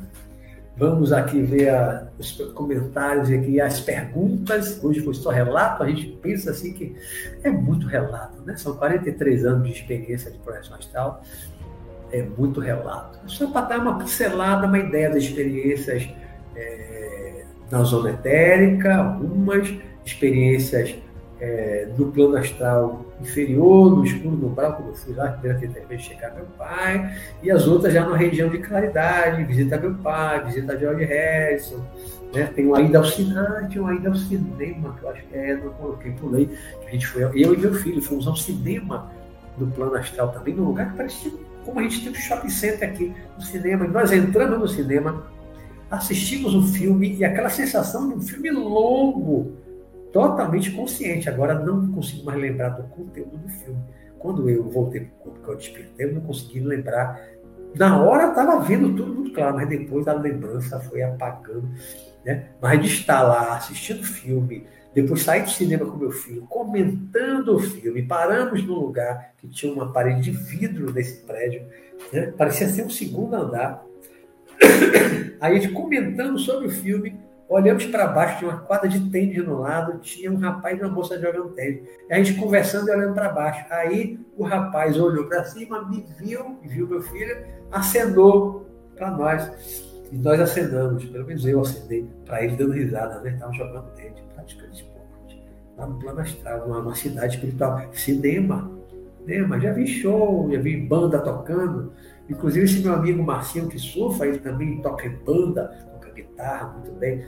E uma vez eu fui a um lugar também que ele estava lá tocando a guitarra, um som mais psicodélico, parecido com o Floyd e tal, que ele estava começando a desenvolver. Aí contei para ele o sonho, né, a experiência, e disse, rapaz, coincidência, eu estou começando a fazer um som assim agora. Aí eu, que eu nem sabia que tocava mais pop rock, eu nem sabia. Fui ver esse novo som que ele estava fazendo no plano astral, numa cidade espiritual. Mas vamos lá, vamos lá, vamos lá, para poder a gente, pelo menos aqui uma, uma meia horinha a gente vê aqui ó, umas perguntas.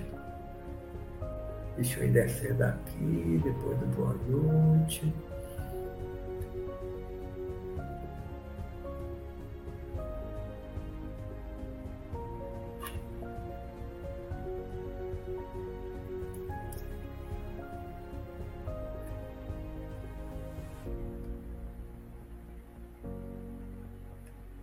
Minha amiga Rita Gonçalves, bem-vinda, outra portuguesa, minha amiga de Portugal. Primeira vez que consigo apanhar o direto, assistiu a live ao vivo, né? Mas veio sempre offline. Gratidão. Que legal, Rita, bom te ver por aqui.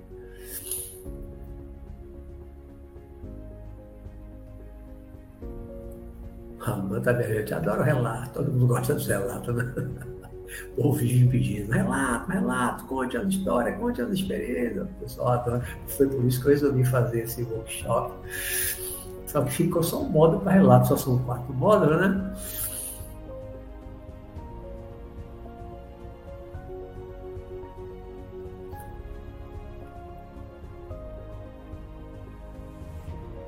É, o primeiro foi o da Fazenda que ele contou no programa passado.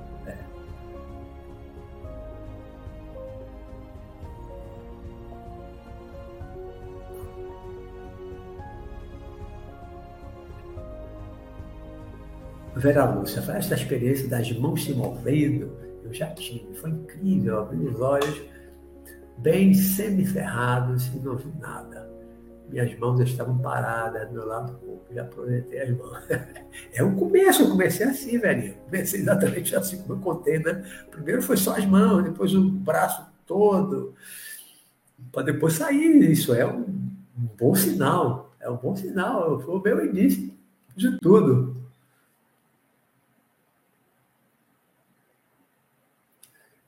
Secret Space Program. Boa noite. Tem algum som que possa usar na TV ao dormir para fazer a projeção astral? Eu nunca usei som. Né? Eu vou, a semana que vem que eu vou falar da minha técnica em detalhe, né? Eu nunca usei som para fazer nem relaxamento. Não, relaxamento sim. Se era só um relaxamento. Mas eu, como relaxamento já fazendo parte da minha técnica para sair do corpo, nunca usei som nenhum. Nunca usei som que eu acho que o som tira a minha atenção. Eu precisava de silêncio, eu preciso de silêncio para sair do corpo. Né? O som, para mim, tira a atenção, então não uso som nenhum. Só falta o restante do corpo, né, Vera? Já tirou a mão. Vou tirar o resto. Foi rápido para mim, viu? Depois que, eu, depois que a mão saiu, o braço saiu, o resto saiu de vez.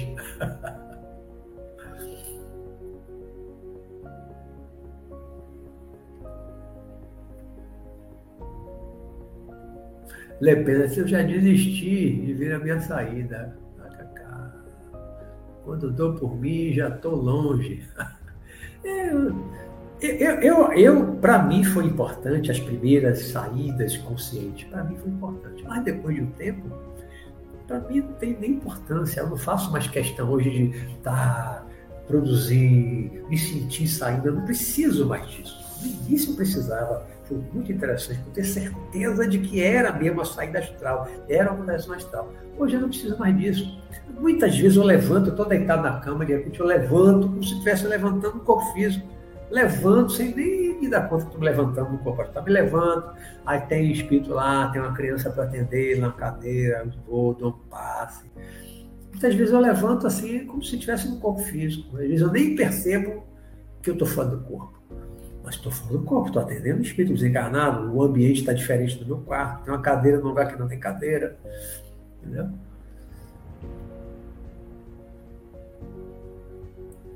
É, o medo, Cláudio Mendes. O medo que é um obstáculo grande para essa astral. Ele geralmente nos faz, nos traz de volta com taquicardia. Exatamente, exatamente o que aconteceu comigo quando a figura lá me mordeu e outras mais tomou um susto, ficou com muito medo, o coração acelera, automaticamente puxa você de volta. Que é a proteção, né? É o nosso caramujo, a nossa casa. Pô, você volta para o corpo, o espírito não vai mais pegar você. Não vai fazer mais nada com você no seu corpo. Você, você aí baixou a vibração para o corpo físico, você está protegido dentro do corpo. Não ele pega mais. Isso é que a gente, quando foge, corre, tchum, volta para o corpo. Já foi atacado na Índia em 94, foi um outro ataque, mas ali eu não fui aprisionado. Estava no avião, tarde da noite lá, altura enorme, sofri um outro ataque, e o espírito também, o espírito todo atrás de mim, voando no ar, no espaço lá, ele atrás de mim, eu de costa voltando é, até o corpo do avião. Voltei para o corpo do avião. o avião voando a 9 km de altura, 900 km por hora, e eu de costas, eu tenho corpo. Ah, onde está meu corpo? Voando lá na escuridão. Você volta para o corpo. Tomou um susto, está sendo atacado, você volta para o corpo. Automaticamente esteja ele onde estiver.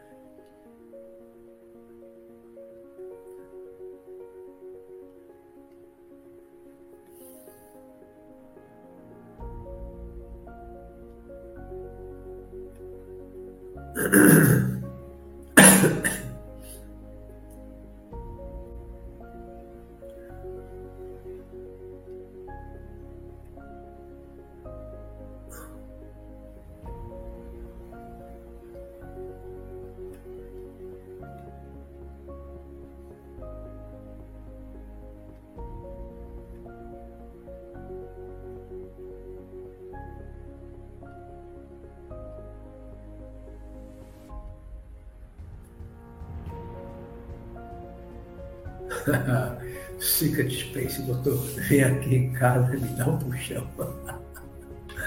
Eu só consigo ter sonhos que flutuam. Ou posso andar flutuando na rua, mas só isso. É, quem sabe esse sonho não é a lembrança de você estar falando com flutuando. De repente, isso é a lembrança, você só não sair consciente. Quando você não tem essa experiência da saída consciente, do sentir o EV, Aí às vezes você fica nessa dúvida. Por isso que eu digo que para mim foi importante no início eu desenvolver a minha técnica e eu senti a mão flutuar, o braço flutuar, eu me senti a energia, ah, aí eu me levantar todo, algumas vezes eu vi meu corpo na cama lá no início. Então, né? a minha experiência do ovo frito dentro de casa, isso tudo foi me dando convicção que hoje eu não tenho mais necessidade de produzir isso, de sentir que estou saindo, porque se eu lembrar já de estar num lugar com alguém fazendo alguma coisa no mundo espiritual, para mim isso basta. Então hoje eu não preciso, mas no início é importante, é necessário, porque se você não tem, você pode lembrar de já estar num lugar flutuando, voando, que pode ser uma experiência dentro do corpo, mas você não lembra da hora que você sai do corpo, mas você acha que é um sonho, comum criado pela mente. Aí uns vão dizer que foi sonho lúcido, às vezes é uma experiência fora do corpo mesmo. Eu tenho tanta experiência fora do corpo que eu não lembro da hora que eu saí do corpo. Não é projeção astral, é uma experiência fora do corpo. Muito nítida, muito clara. Encontro pessoas conhecidas, como meu pai, avós, primos, tios,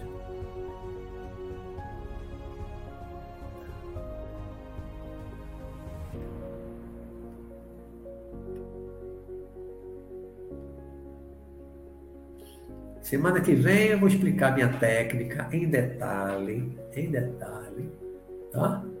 Falar de algumas leituras que eu fiz, as coisas que eu praticava, para eu começar a sair do corpo.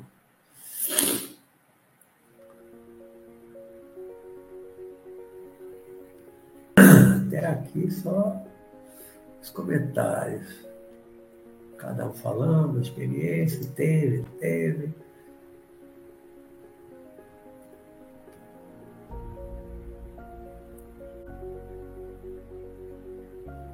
Marco Guerra, doutor Roberto, eu só consegui sair cinco vezes do corpo. Pelo menos conseguiu né? cinco vezes. Depois disso, tenho tentado fazer a projeção todas as noites, mas infelizmente apago. Só me lembro de acordar de manhã. Não, no início, um dia eu conseguia, no outro dia eu dormia, no outro dia também eu dormia, aí no outro eu conseguia. É normal, é normal. Ter que insistir, persistir, praticar uma técnica. Eu insisti, insisti, persisti, persisti até eu ter algum domínio né, no meu auge lá do início, que eu todo dia praticava, todo dia eu tentava sair consciente. Cheguei a um ponto que dia sim, dia não, eu saía consciente, a minha técnica funcionava, dia sim, dia não funcionava. Depois eu fui relaxando, fui relaxando, para deixar mais acontecer espontaneamente, mas eu cheguei a um ponto de dia sim, dia não, saía totalmente consciente, provocava a saída. Foi muito importante para mim.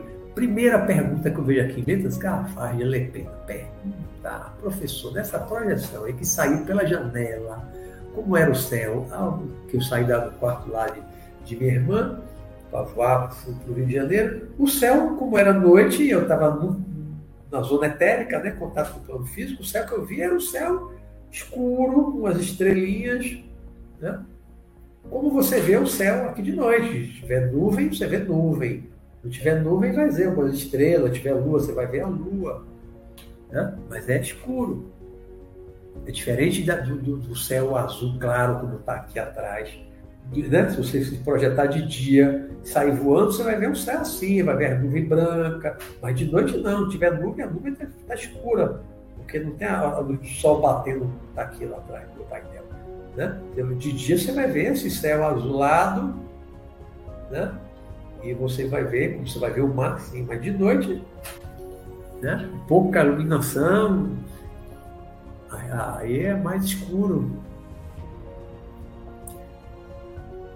Viu, viu alguma movimentação estranha? Ou estrelas estranhas? Não. Porque tem gente que é sequestrado durante a PA. Por extraterrestre, nunca fui. Nunca fui sequestrado por extraterrestre, não. Já vi, já vi extraterrestre, mas é uma outra história. Mas nunca fui sequestrado, não.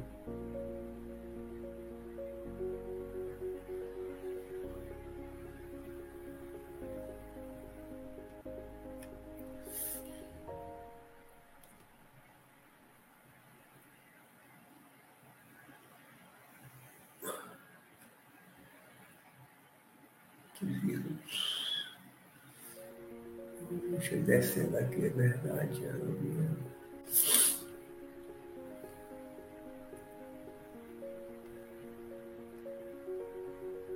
Marco Guerra, hoje não consigo controlar e a dormir. Isso é, é normal. Agora é. Eu vou falar da minha técnica semana que vem.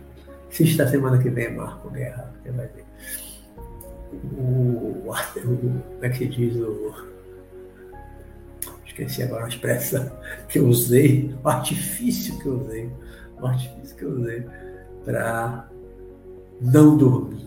Né? A minha técnica, vocês vão ver a semana que vem, eu batizei de dormir acordado. Como é que você dorme acordado? Paradoxal, né? Dormir acordado, mas a minha técnica eu batizei de dormir acordado. Porque quem dorme é o espírito ou é o corpo? Você sai com o corpo acordado, de olho aberto? Não conheço ninguém que saia. Né? Olho acordado, aberto. Ele tem que dormir. Mas que dormir o corpo, tá? minha técnica de dormir acordado é induzir um relaxamento tão profundo que é o mesmo relaxamento da pessoa que está dormindo. Você leva o corpo a esse relaxamento, controla a respiração, que controla o batimento cardíaco. Né? Tá. Só que a mente permanece alerta, desperta. Então, leva o corpo com aquele relaxamento profundo, até no início sentia o EV, né? Aquelas vibrações, o corpo ficava aí me soltava, ficava leve. Mas da hora que eu começava o relaxamento até a hora que o corpo ficava leve, eu não interrompia o pensamento. Eu não perdia a consciência. Entendeu? Havia continuidade de consciência. Então, mas o corpo dormia, tanto que eu saí. Mas eu, eu, mente espírito, estava acordado. Por isso é que a minha técnica é dormir acordado. Dormir acordado. Corpo dorme, eu levo o corpo a dormir, mas eu sou o espírito, sua mente continua acordado, não dormir. É um esforço, é um processo mental, porque a yoga, a hatha yoga, a meditação, né, as coisas que eu fazia, isso me ajudou muito porque eu já estava fazendo isso antes de eu descobrir a projeção astral, antes de eu começar a pensar e sair do corpo, eu já estudava e praticava essas coisas da yoga. Não é só yoga, né? não é só aquela yoga que a gente vê muito para hoje, fazer posturas, se conceito. Aquilo ali é, é a yoga mais rasteira, mais superficial. Mais superficial. A yoga vai muito além disso, muito além disso. Eu estudava o livro da yoga, do, do Ramacharaka, né? do Hatha Yoga, do Raja Yoga, do Jnana Yoga. Então isso tudo me ajudou muito.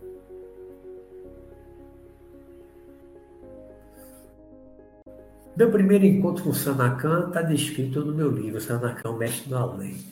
Né? Já, eu já conhecia, quem perguntou isso foi Lúcio, tá? Eu já conhecia dois espíritos que apareceram para mim no início, né, que me ajudavam, começaram a me levar para vários lugares, até que ele mesmo dia ele me levaram, depois de eu já estar mais preparado, eles me levaram para o plano astral, para um lugar, um vale muito florido, né, e tinha um caminhozinho, falei, desça por aí que você vai encontrar alguém e tal. Eu já estava desconfiado que era o Sanacan, que até então não tinha visto, não conhecia. Né? Esses outros dois espíritos eram também discípulos dele e que estavam me ajudando na fase inicial do meu despertar espiritual, do desenvolvimento da saída astral. Né? E aí eu desci, aí eles foram embora, um lugar tranquilo, claro, tinha risco de ficar sozinho. Né? Isso lá em 78. E aí eu fui descendo, descendo, descendo, aí vi uma cabaninha, e aí entrei na cabaninha, ele estava sentado na, na cabana, no chão, eu entrei, aí começamos a conversar, aí foi assim que eu conheci ele. Tivemos vários encontros, muitos encontros, depois passamos lá, levamos um tempo é, andando junto, andando, voando juntos e vendo muitas coisas, tanto aqui na zona etérica como no plano astral. Aí tem o Sanacan 2, Sanacan 3. Né? Na, na, minha trilogia Sanacan Vestalém, eu descrevo muito, muitas coisas que a gente viu, muita coisa que ele me ensinou, muita coisa que ele me mostrou. Tem muito relato nessa trilogia Sanacan Vestalém, que está disponível no meu site para baixar de graça em PDF. Né? Meu site é www.luisroberto.com.br. Está lá, tem nove livros meus, espiritualistas, incluindo a trilogia Sanacan, estão lá disponíveis para baixar de graça em PDF. Para quem não gosta de PDF, só quiser físico, aí está na editora Uiclap. Uiclap né? Escreve Uiclap. Tem os livros impressos, também pode comprar pela internet. Mas se tiver PDF, está de graça no meu site. Muita gente baixa.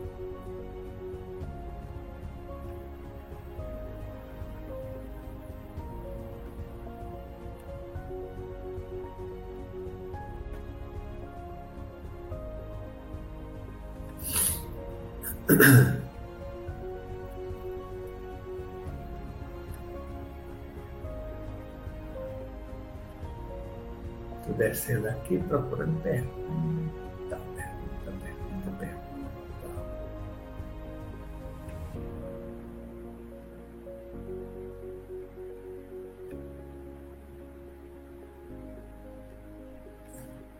É muita conversa, é muito bate-papo aí chat entre vocês, né? As conversas paralelas, muita conversa aí. Legal. Bom, Marta Delgado botou uma pergunta aqui. Tive uma projeção com quatro oficiais que estavam em minha sala e o da frente encostou na minha testa. Um pequeno aparelho preto com uma luzinha vermelha acesa. Falei, não posso ir. Falei, não posso ir, mas não consegui.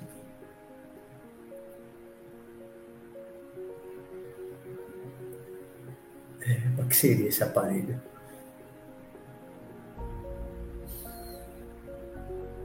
Mas na testa, você deitada na cama, Marta, você deitada, ele botou, talvez fosse para ajudar você a sair do corpo, né? Se estava deitada na cama.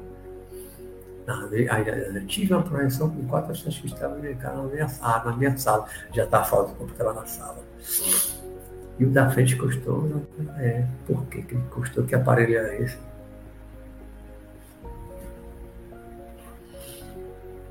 Eu não sei dizer. Não sei dizer, Marta.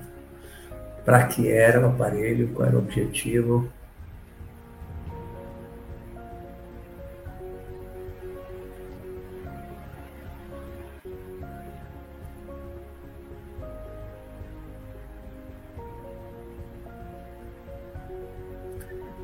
Aí Marta, depois de passei o domingo inteiro pensando nisso, que você está vendo eles ainda dentro da sala. qual é, que aparelho era, para quê. Aí eu não sei.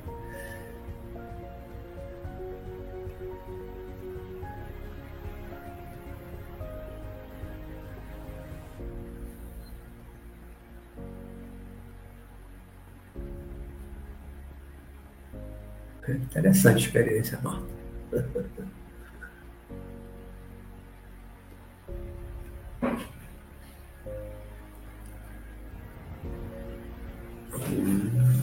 Um oficial que estava com o aparelho me olhou de forma autoritária e impaciente.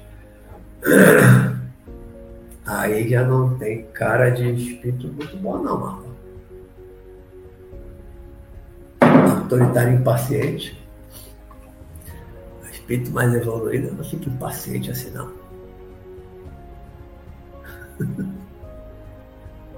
será que querem comigo? Né? Não sei. Mas essa coisa, como você falou, de impaciente, autoritário impaciente, pode não ser coisa boa. Pode não ter boas intenções. Samanta Viajante pergunta, professor, existe um fotógrafo e cientista chamado Daniel Mendes que inventou um mecanismo capaz de fotografar seres de outras dimensões. Na sua opinião, esses seres podem ser vistos por fotos no século XIX fizeram muita experiência de materialização, né, o chamam de ectoplasmia, e tirava fotografia do ectoplasma. É, já, já vi fotos, até, até alguns filmes até que mostram isso, né? Que às vezes o espírito aparece, quando o espírito está muito denso, meio materializado, muito envolto no ectoplasma, ele pode sim eventualmente ser visto, aparecer na fotografia. Né? Ele está bem, bem, bem denso, está quase tão material quanto. Às vezes ele aparece na fotografia, aparece. Já vi muita foto assim. Não, não. Não pode dizer que essa foto é verdadeira, se é falsa, é só alguém que tem muito de fotografia para dizer se aquilo é um truque, se aquilo é uma montagem. Mas que existe, existe. No século XIX fizeram muita pesquisa com essas coisas, tirar fotografias, braço materializado, o espírito né, materializado. João Arnaldo pergunta: Boa noite. Você em alguma projeção já foi informado ou viu como funcionam os departamentos de reencarnação? Já, já, já. Eu, eu, tenho, eu tenho uma descrição dessa, uma visita no Sanacão, Mestre no Além, eu acho que no segundo volume, se não me falar a memória, no segundo volume que eu vou a um departamento desse, numa cidade espiritual. Que é um departamento desse da, da, da, do planejamento reencarnatório, o Sanacan 2. Pergunta de Tiago Rodrigues, professor. Professor, a Spirit, Spirit Box, ou máquina de espíritos, realmente serve para se comunicar com espíritos e conseguir ouvir? Spirit Box, olha, eu já, eu já conheci lá nos anos 80, tinha 20 e poucos anos, foi uma moda da transcomunicação Spiritcom e depois o video, Videocom. Né? Spiritcom era tipo um rádio feito numa, numa uma, uma parceria de cientistas encarnados e cientistas desencarnados. Eles montaram aparelho da outra dimensão, um aparelho da nossa dimensão, e era o Spiritcom e foi um sucesso muito grande. Né? Isso depois, com o tempo, subiu. Hoje não ouço mais falar isso há muito tempo. E, o vídeo conca era imagem na TV também. E esse Spirit Box, ou máquina de espírito, eu não sei se é o mesmo Spirit Com ou outro nome, aí eu não sei dizer. Né? Mas vi isso em congresso internacional de espiritismo aqui em Salvador, nos anos 80. Já foi uma qualquer luxo essa coisa de Spirit Com aqui. A transcomunicação já teve muito na moda. Inclusive um pesquisador baiano, jovem, pesquisava isso. Então, Universo pergunta, Luiz, poderia contar mais relatos de experiência recente, tirando esse, esse, essa do último relato, agora não dá mais tempo não, você demora 57 minutos. Tem paciente, tem participado de amparos, trabalhos com os mentores, sim, sim. Como eu falei aqui, que eu, às vezes eu levanto, pouco tempo eu levantei da cama e tinha uma garotinha, espírito de caramba, e tinha outros espíritos, uma garotinha estava sentada lá na, numa cadeira. Então eu saí do corpo, já, já me levantei, fui direto para ela para dar um passe. Né?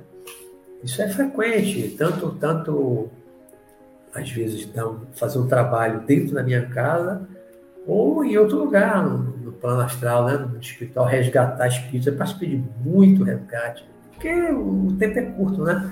Duas horas, passam milhares de experiências que eu tive, 43 anos, milhares de experiências.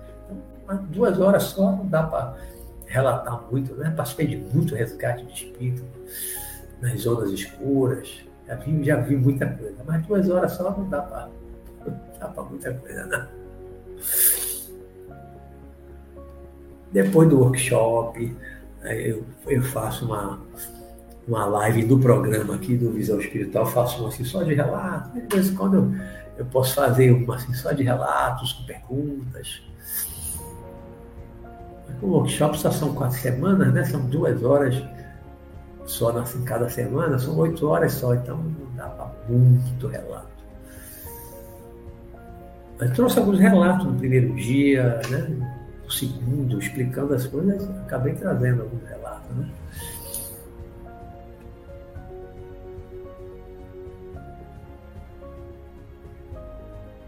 Stefano R.M. Ribeiro, fazia tempo que não recebia conteúdo do Senhor, Ribeiro de novo.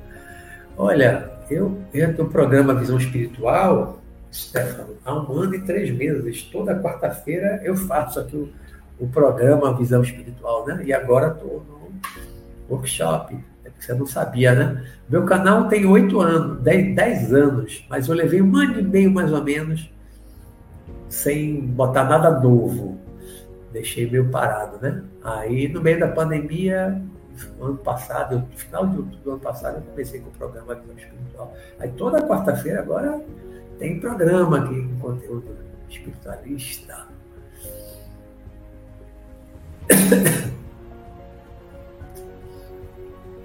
A música, para mim, me atrapalha. Se eu passar em corpo, não, música nenhuma, para mim, silêncio, tem que ser silêncio. É igual a meditação. Meditação tem que ser silêncio para meditar, meditação bem transcendental, música.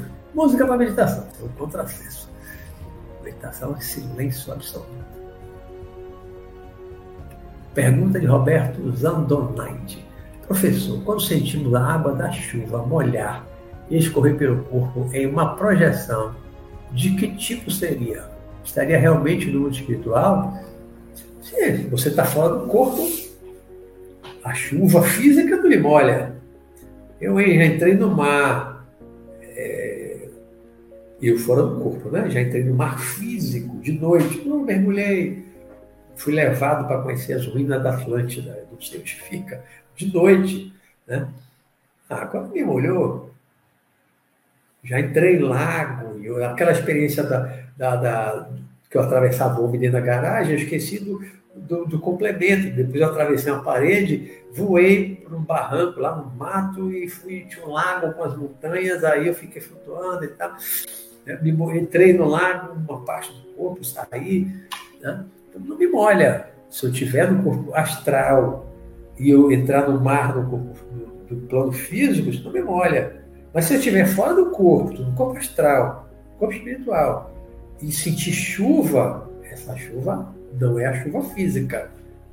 Você vir molhar, a chuva física não molha o corpo astral. São matérias de níveis diferentes. Se você está num ambiente que está chovendo, a chuva está ali molhando, você está no plano astral. Você está no mundo espiritual, sim.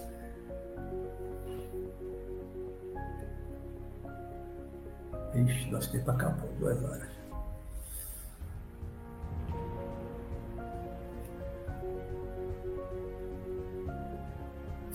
Gente que entrou já agora, agora no final da live. Aí assista para ficar gravado. Quem chegou agora, quem chegou no final, que não sabia, que não viu a divulgação, que eu faço uma divulgação, quem não viu a divulgação, quem não sabia, quem entrou agora por acaso. Esse módulo, como os outros, módulo 1, módulo 2 está gravado. O meu programa Visão Espiritual, que já tem 61 programas, estão todos gravados aí no canal. Teve um programa que eu fiz 12 episódios, que foi o Universo Interior, está gravado. Além de mais de 80 vídeos que já existiam antigos aqui no canal. Então tem bem mais de 100 vídeos aí gravados. Né? E esse workshop tá, vai ficar todo gravado. Aí, né? Os módulos 1 e 2 estão gravados, esse vai ficar gravado e a semana que vem vai ser o módulo 4 também vai ficar gravado. Todos ficam gravados aqui.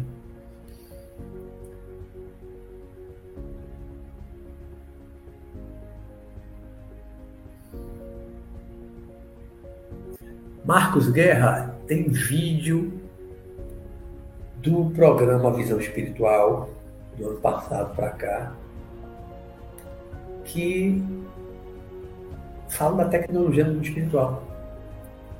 Vários falam de tecnologia. Né? Tem vídeo falando da tecnologia no mundo espiritual. Dê uma olhadinha aí depois.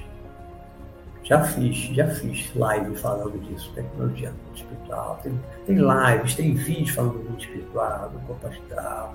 Tudo isso tem aí no canal. Viu? Dá uma olhadinha depois. Bom, cheguei aqui no fundo, duas horas e três minutos. Então, vamos encerrar por hoje. A semana que vem vai ser o módulo 4, último módulo. Estou pensando ainda até a semana que vem, eu penso se eu estendo mais um módulo, eu acrescento mais um. Vou ver, vamos ver. Semana que vem eu decido. Né? Mas a semana que vem é o módulo 4, que é a programação que eu fiz inicialmente foi de quatro módulos, que eu estou divulgando, né? que vai ser a minha técnica, vou explicar em detalhe o que eu fazia, livros que eu li naquela época, o que, que eu fazia, papapá, e aí todo o meu início de desenvolvimento, e vamos fazer uma prática. Vamos fazer, vou fazer uma indução para vocês em casa, ou deitado na cama, né? Pode estar com fone de ouvido, ou se tiver uma caixinha de som, ou deitar ou sentar numa, numa poltrona, uma coisa recortada numa rede, né? Mas vai ter que fechar os olhos, um ambiente mais escuro, né? Vamos pensando já nisso para a semana que vem. Quem quiser tentar sair do corpo com essa indução que eu vou fazer aqui online. Tá bom? Semana que vem já pensem nisso, tá?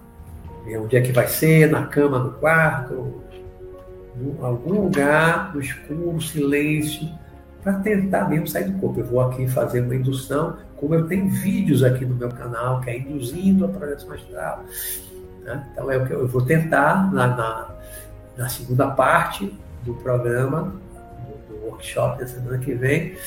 Vamos tentar fazer essa indução para ver se vocês saem. Tá bom, gente? Então, ótimo. Bom estar aqui com vocês.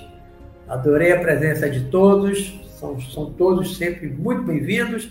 Quem chegou agora, quem pegou o bonde andando, quem não assistiu as, os, os modos anteriores, assistam Está gravado o módulo 1, que foi a parte introdutória, o módulo 2 da semana passada, corpo astral, plano astral. Né? Então assista para a semana que vem e assista. Se chegou no finalzinho, chegou atrasado, assista aqui, daqui a pouquinho, terminar aqui, vai estar gravado, você já pode entrar daqui a pouquinho para assistir. Tá bom? Então até a semana que vem, se Deus quiser, tá bom? Uma ótima noite para vocês. Vão se preparando para a semana que vem sabe, fazer uma projeção lúcida, consciente, com a indução que eu vou fazer. Tá bom? Então, gente, boa noite para vocês. Fiquem com Deus, durmam bem, ok? Tudo de bom para vocês. E até a semana que vem, se Deus quiser. Tá bom? Tchau, tchau. Boa noite para vocês. Um grande prazer ter visto todos vocês aqui hoje, tá bom? Tchau.